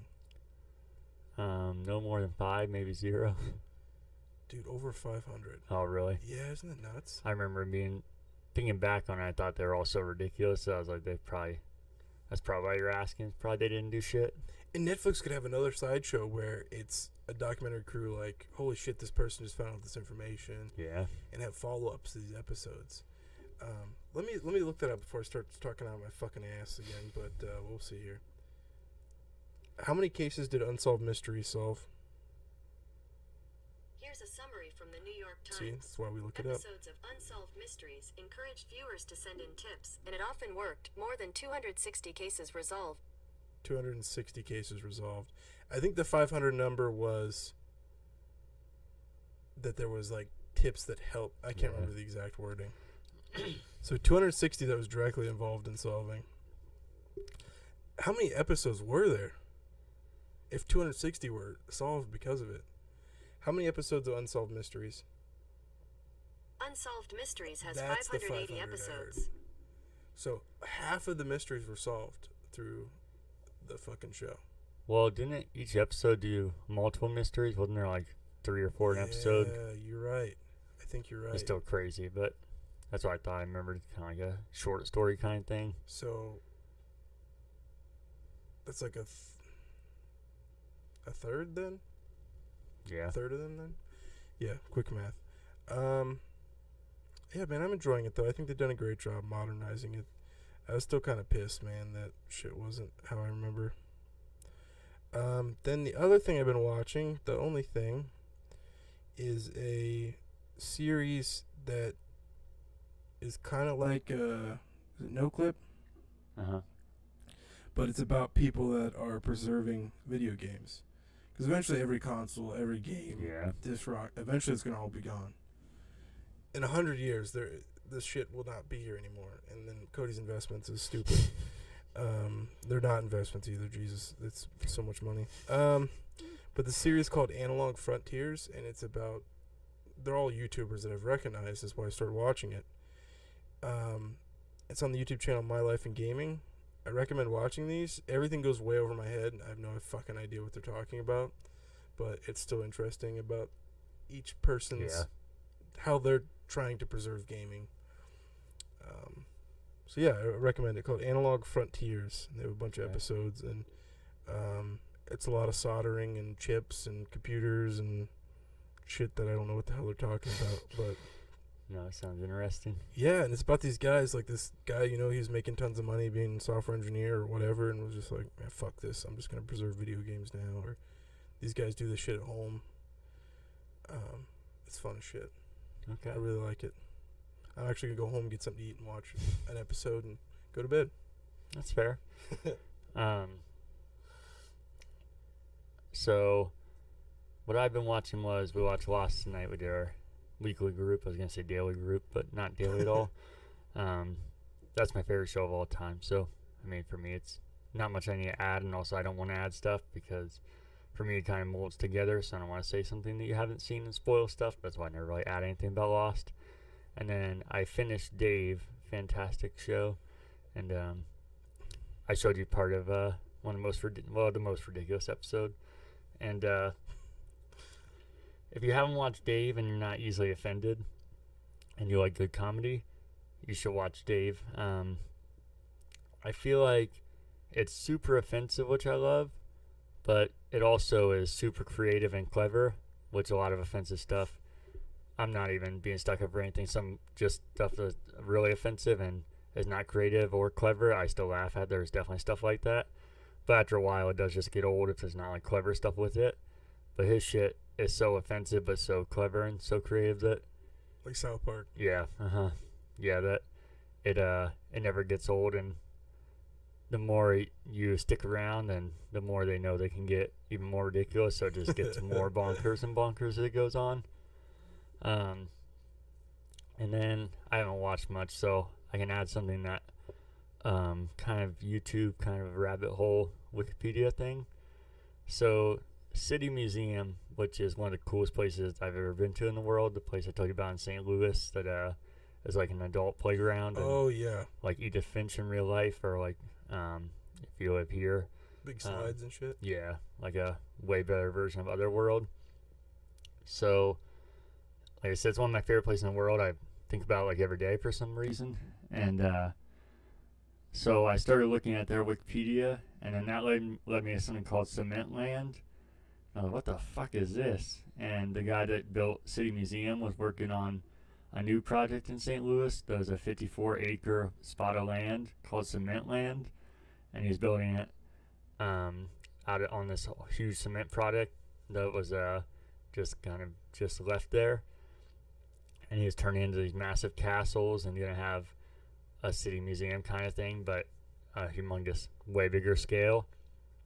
And then um, something I didn't know about City Museum when I was watching that, like I said, this was a rabbit hole, so I'm going to be bouncing around a bit. Um, the City Museum, I thought you would like this and makes you more interested in wanting to go. Everything in the museum is old material that he found in St. Louis Damn. and uh, used for it, so he didn't buy anything. It was just all shit they found and crafted or reworked it. But then, uh, so that brought me to Cement Land, and I was that sounds fucking awesome. And otherwise, it's not a thing. And that's when it started getting dark. And uh, Oh He- his name's Bob Cassilly, and he died in uh, 2011. And uh, I was like, oh, well, that explains why it didn't get done. That's fucked up. And I was like, how did he die? So I started looking at that, and it said uh, a bulldozing accident when he was working on cement land. Fuck. And it said it went rolling down the hill, and uh, he died from it, and he was by himself working. But then How old was he? I think he's in his 50s. You gotta, you gotta look up this guy. You'd love him. Um, but I'll get back to that in a minute. But then it gets crazier, and the more I looked into it, and the rabbit hole and everything was, uh, they, the St. Louis Police Department ruled in an accident, Uh-oh. and then uh, I can't handle another conspiracy. It is a conspiracy. But you know, I'm not a conspiracy guy, Yeah. and there's some stuff that gets way too deep. This could be it- unsolved mysteries. Another episode, Cement Land. I can see it right now. I think some of the stuff I saw did seem way too conspiracy theory, but some of it seemed like it did make sense. And I'm like, wait, that doesn't add up. Um, so I don't know where to start. I think not unsolved mystery. I think this could be the next fucking Tiger King if somebody looked into it, and especially if you look up this guy, he is fucking weird, and um, his interviews are so awkward. You'd love it. Um, I know not everybody worked at or the theater we worked at, but most people watch this have heard our stories at least, and I know you know the theater very well. This guy would fit in as a regular Oh customer. Is Danielle awake? Yeah. Holy fuck! What time is it? Uh, five forty. Holy shit! Sorry. Go ahead. No, you're good. This guy would fit in as a regular customer at Cinemark, so you can imagine the guy it is based off of that. Yeah. Um, but his interviews are super awkward and he's real skittish and he didn't he seemed nice just really fucking weird and somebody that makes stuff like this and is that artistic is probably going to be weird but then there's a lot of weird stuff that doesn't seem right so he was married to his wife when he built the city museum and uh, they had a kid together and then they divorced and he got married to another girl that was 20 years younger than him and uh, Carol and uh, pretty attractive. So you can see what the other, the other guy and this guy was real weird and not attractive at all. Um, and then I found this there wasn't much about it was a weird part. there's things I found and a, a true crime documentary hosted by Chris Hansen. Oh, this is fucking awesome. And even this isn't in the conspiracy. I just if you're a conspiracy theory kind of person, you would definitely read into it. There's a part one on YouTube, a part three, and no part two. And everybody's like, "Where's part two? And nobody's answering, and just part two was gone. I think it's just weird that it's not there, but well, that's fucking. If you're that kind of person, you're probably, oh, what is this? Why is two gone? What are they hiding? But um, the documentary does get into some weird stuff, even only being able to see two of the parts and a middle is missing. Like uh, his widow, the wife he had last, uh, plays this voicemail from his son, and uh, he's like, "So he wasn't a fan of you? Uh, no, not at all." And he plays the voicemail. Uh, Listen, you fucking whore, I will fucking kill you. And he just starts going off Holy shit. and just said all the stuff that he's like, what? So he really wasn't a fan of you. And like, yeah, I, I think he could say more than that. And he just, it was like a, a minute long voicemail about what he would do to her.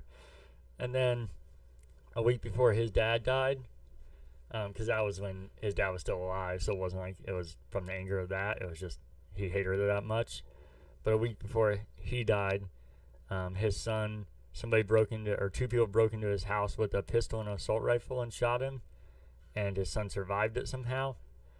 And then um, the guy, uh, Bob Cassilly, when he was still owning City Museum, sold uh, part of the rights to some I can't remember his name, but like probably some big investor or something in St. Louis, and uh, they were co-owning it. And then after Bob died, that guy obviously took sole ownership because he was the only other owner in it.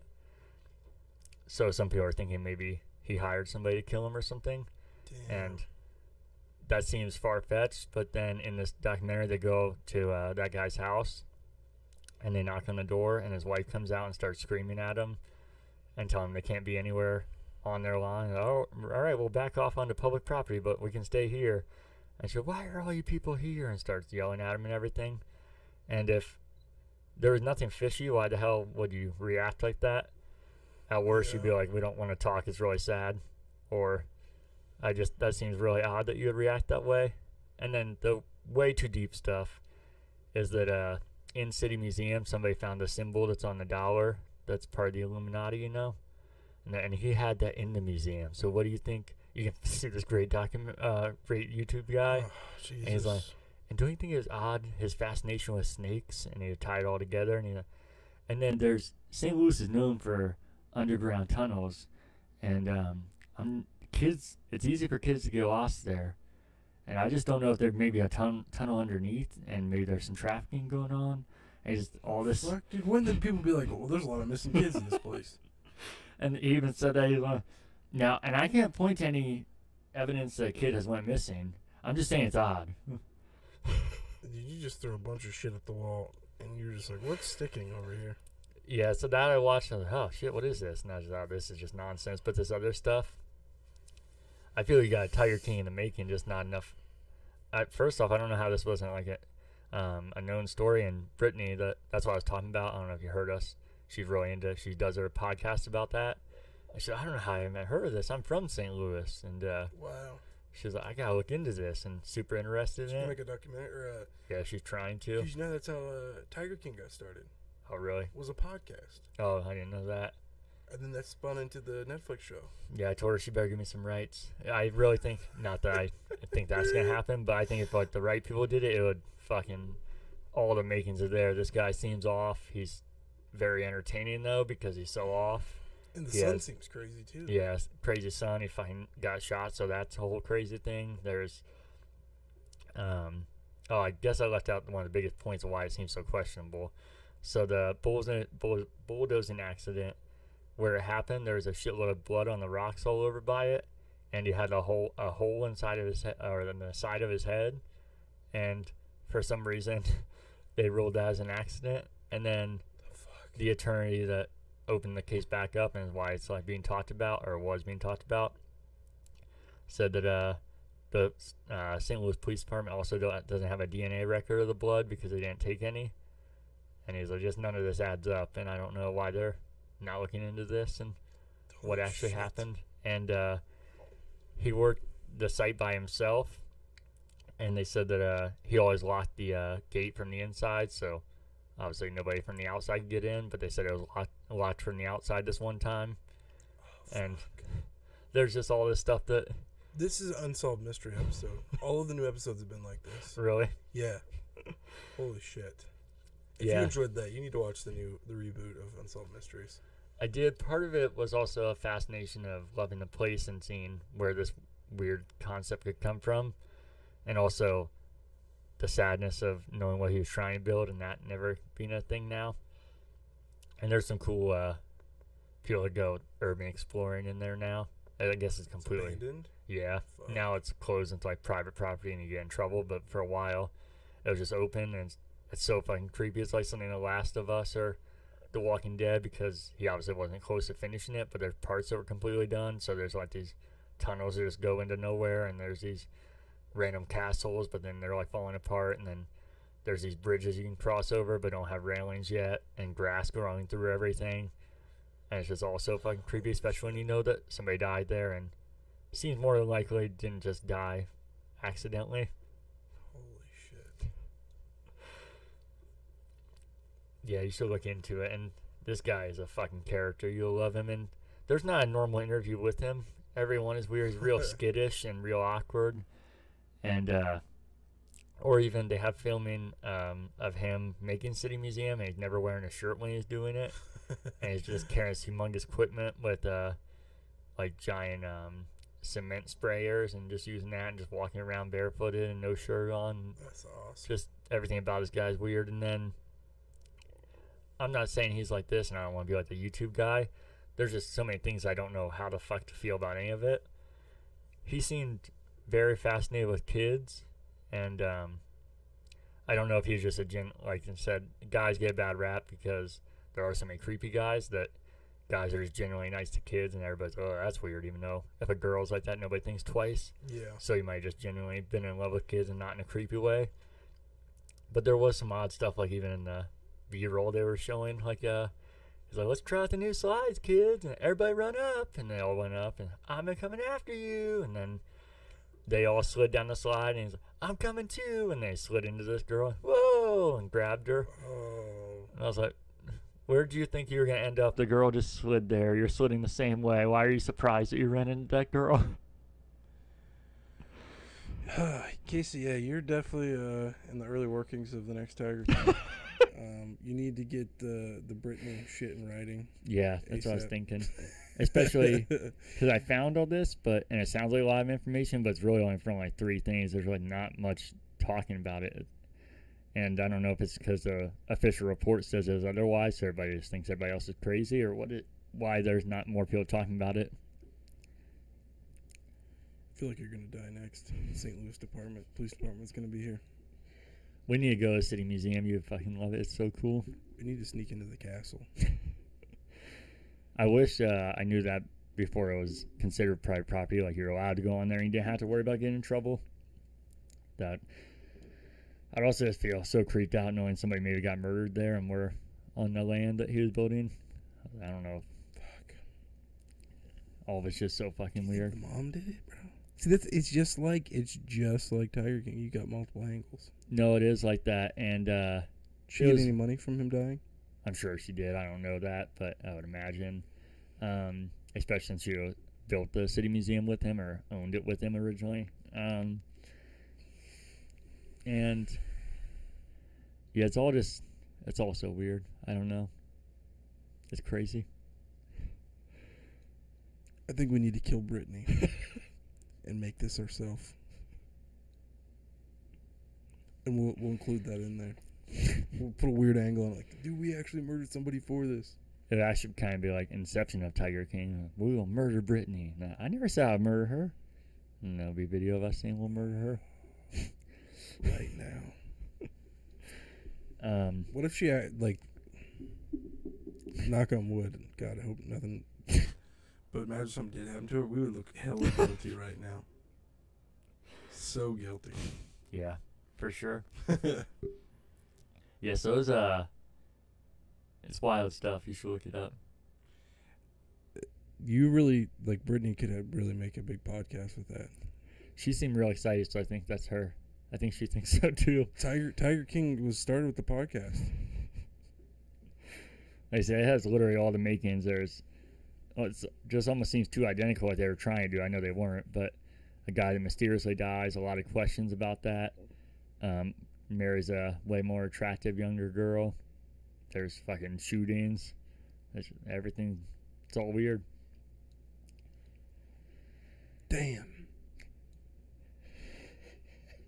That is that's a cool story, man. I like that. Yeah, I almost didn't talk about it because we don't usually talk about YouTube stuff. I thought you'd be so interested in that. And I thought it made sense because I talked about the City Museum on here before and hyped it up. So it kind of came full circle. I bet you were sad when you found out the castle place will never be finished. Oh, definitely. And like I said, I was bummed, but then when I figured out he got he was dead and maybe fucking murdered, I was like, that's I guess that's a little more important, but that's fucking sad. Yeah, because I the City Museum's like cool as I thought I could get, but and people are real negative if you look at it now. They're like, why would you think this would work? What you can't turn a cement land into some amusement park attraction thing. I, was, I guarantee people said that when he bought out this fucking abandoned building Yeah. and started building a ton of weird ass sculptures in there. I'm sure people won't say that now, but I'm sure if you saw that happening, but what the fuck is this guy doing? Yeah. That's people that think that different, that weird, know what they're doing. They just it takes time and it seems weird to other people because they're so different.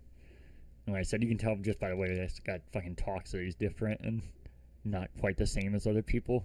Yeah. It's weird though. It's so interesting. I, Makes me sad there's no information on this shit. yeah, like I said, you definitely can. Everything I found was from like reputable things, and that's why I believe. Besides that YouTube guy, that was just more interesting and funny. Um, but everything else is like, I mean, Chris Hansen, obviously he's a known name. That's not like some small thing. And you would have loved the wife that came out screaming. She seemed like a, I don't even say this, but a straight Karen. And, uh, Yes. And it was fucking awesome. She's gonna be the Carole Baskin. No, she won't. She'll be the. I don't know. I like it though. Um, If I bought and sold like was a production company for documentary, this would be a green light right now. Let's go. What are we doing? We're doing this. Cancel everything. Let's get on the road. That's awesome. um, if I go down any more rabbit holes with her, if I find more legitimate things, I'll tell you. Or she said she's gonna send me stuff and she'll be able to find it. She says so. If she does, then I can share it on here, so that way people know that it is my vision that she's stealing. I think you almost have to go there. If you really want to Yeah. make a good, solid podcast, you got to go talk to these people. Yeah, best of luck talking to that girl, I guess, huh? Oh, that's what I was gonna say. The reason I brought Chris Hansen being such a known name, the, they said their public, uh, whatever the TV show was, I can't remember. I said I never even heard of that. That's not real. And no, no, it is real. It's a national program that's been on Dateline? for. I don't think so, but the fact that he's on it, obviously, it's been around for a long time, and she was acting like they were nuts and that was something that doesn't exist. Jesus. Um, but I guess we could get into the uh, free games. How does that sound? Sounds good. So on Xbox One, you got WRC 8, the official game. uh, what does that stand for? WRC World Racing Championship? It's a racing game. I didn't. Probably. Okay. We'll take a stab at me. I'll talk about what it actually is next week. Um, you got that till July 30th. 360 got Saints Row 2 till July 15th. And then PlayStation Plus, you got Rise of Tomb Raider, NBA 2K20, and is it Erica? Yeah, Erica. Yeah. And then I threw a little thing in here for you, buddy. Uh oh. Not to get you off on a Instagram tangent, but do you remember Coffee Talk? Unfortunately. So, when I was downloading my free games on Xbox, I uh, saw Coffee Talk and I downloaded it. Do you want to hear the uh, synopsis for it? It's a game? Oh, duh. That's what started this whole thing. Yeah. We had gone so full circle, I forgot that was a fucking game. Yeah, go ahead. Coffee Talk is a coffee brewing, coffee and brew, uh, Coffee Talk is a coffee brewing and heart-to-heart talking simulator about listening to fantasy Dude, what the fuck? fantasy inspired modern people's problems and having and helping them by s- serving up a warm drink or two. What in the? F- when did Lifetime start making video games? This sounds. I bet if you look into it, I bet these motherfuckers are involved with that goddamn uh, high school anthropomorphic. wow, things are hard for us when we're animals on a beach in high school. what is that game called? What was the animal? oh, shit. I know you're talking about, but I have no idea. I bet. I bet you if I look up, if I type in some generic ass shit, I could get that to come up. Watch it. High school animals game. Oh shit. High school animal video game. Of course, now we can't find it. Uh, maybe it wasn't about high school.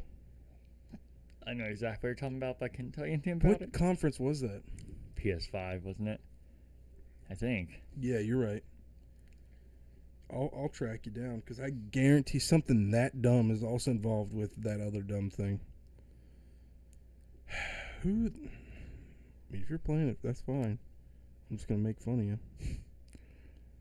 I feel like if we get serious into streaming, that's what we should do. We should stream that. Oh, Or maybe I'll do it and not tell you, and you'll see a notification pop up and you'll start watching me. And I'll be talking like Oh they would on a Coffee Talk podcast. hi, welcome back. Um, today what we're doing is we're drinking a solid brew. Um, with also on the side I have a little iced coffee. What is the name? Goodbye Volcano High. I don't know why you remember that. Goodbye Volcano High. According to Wikipedia, Goodbye Volcano High is an upcoming It's really stupid and you shouldn't buy it. developed by co underscore up. The pictures for this game. Okay, let's see. What did KO_OP make? Oh, I don't think it's the same then. Oh, it's not. You know that they're friends though. Like, oh, dude, I, I love your work. Oh, dude, I, when when when that lady was like, my husband has been real passive aggressive, and then took a sip of that coffee. That was wow. Where do you think the uh, Dunge girl fits into this? Oh, I forgot about that one, dude. What is happening to gaming? When you explore the Dunge, Dude, also, why did her mic sound s- so much worse than like a gaming headset too? It sounded like we were back in 2005 on fucking Skype. oh my god. Um, do you have any fake outrage this week, buddy? That's probably a poor time to ask you. You might go on. Uh, real outrage that those games exist. Who the f- I want to meet the people that are playing those. Like, wow, just when that giraffe had high school problems, I was so affected. Like, get the. Ugh. See, these are the games Anita Sarkeesian wanted, and now we have them. Coffee Talk is a coffee, coffee brewing and heart to heart talking simulator. That alone, talking simulator about listening to fantasy inspired modern people's problems and helping them by serving up a warm drink or two. You know what I hate? What's that? Simulation should be reserved for training or doing something that you can't do normally. And, and this is a simulation for something I could fucking do any day of the week. No, I'm with you. Coffee and talking. like, bro, we're doing it right now. Just why would I need to? Vi- this is a podcast video game where you talk heart to heart. Like, t- t- I can't even talk about it anymore. Should we end it there then, buddy? Let's do it. All right. You can follow us on Instagram, Twitter, and Facebook at Current Backlog. And we can have a heart to heart. You can email any corrections, questions, or feedback to currentbackloggers at gmail.com. We have a high school giraffe answering all emails right now. That's it for episode 22. I mentioned the episode again because I made a terrible mistake at the beginning to not mention Taylor Swift. And this is a Taylor Swift episode. So, 22. yeah, there you go. I You want to do a cover to take us out? Yeah, sure. Uh, I'm sure those unicorns, high school unicorns, fucking love Taylor Swift. That's offensive. I don't know the rest of the lyrics, so. That's it then. Good show, buddy. Thank you for watching. 22.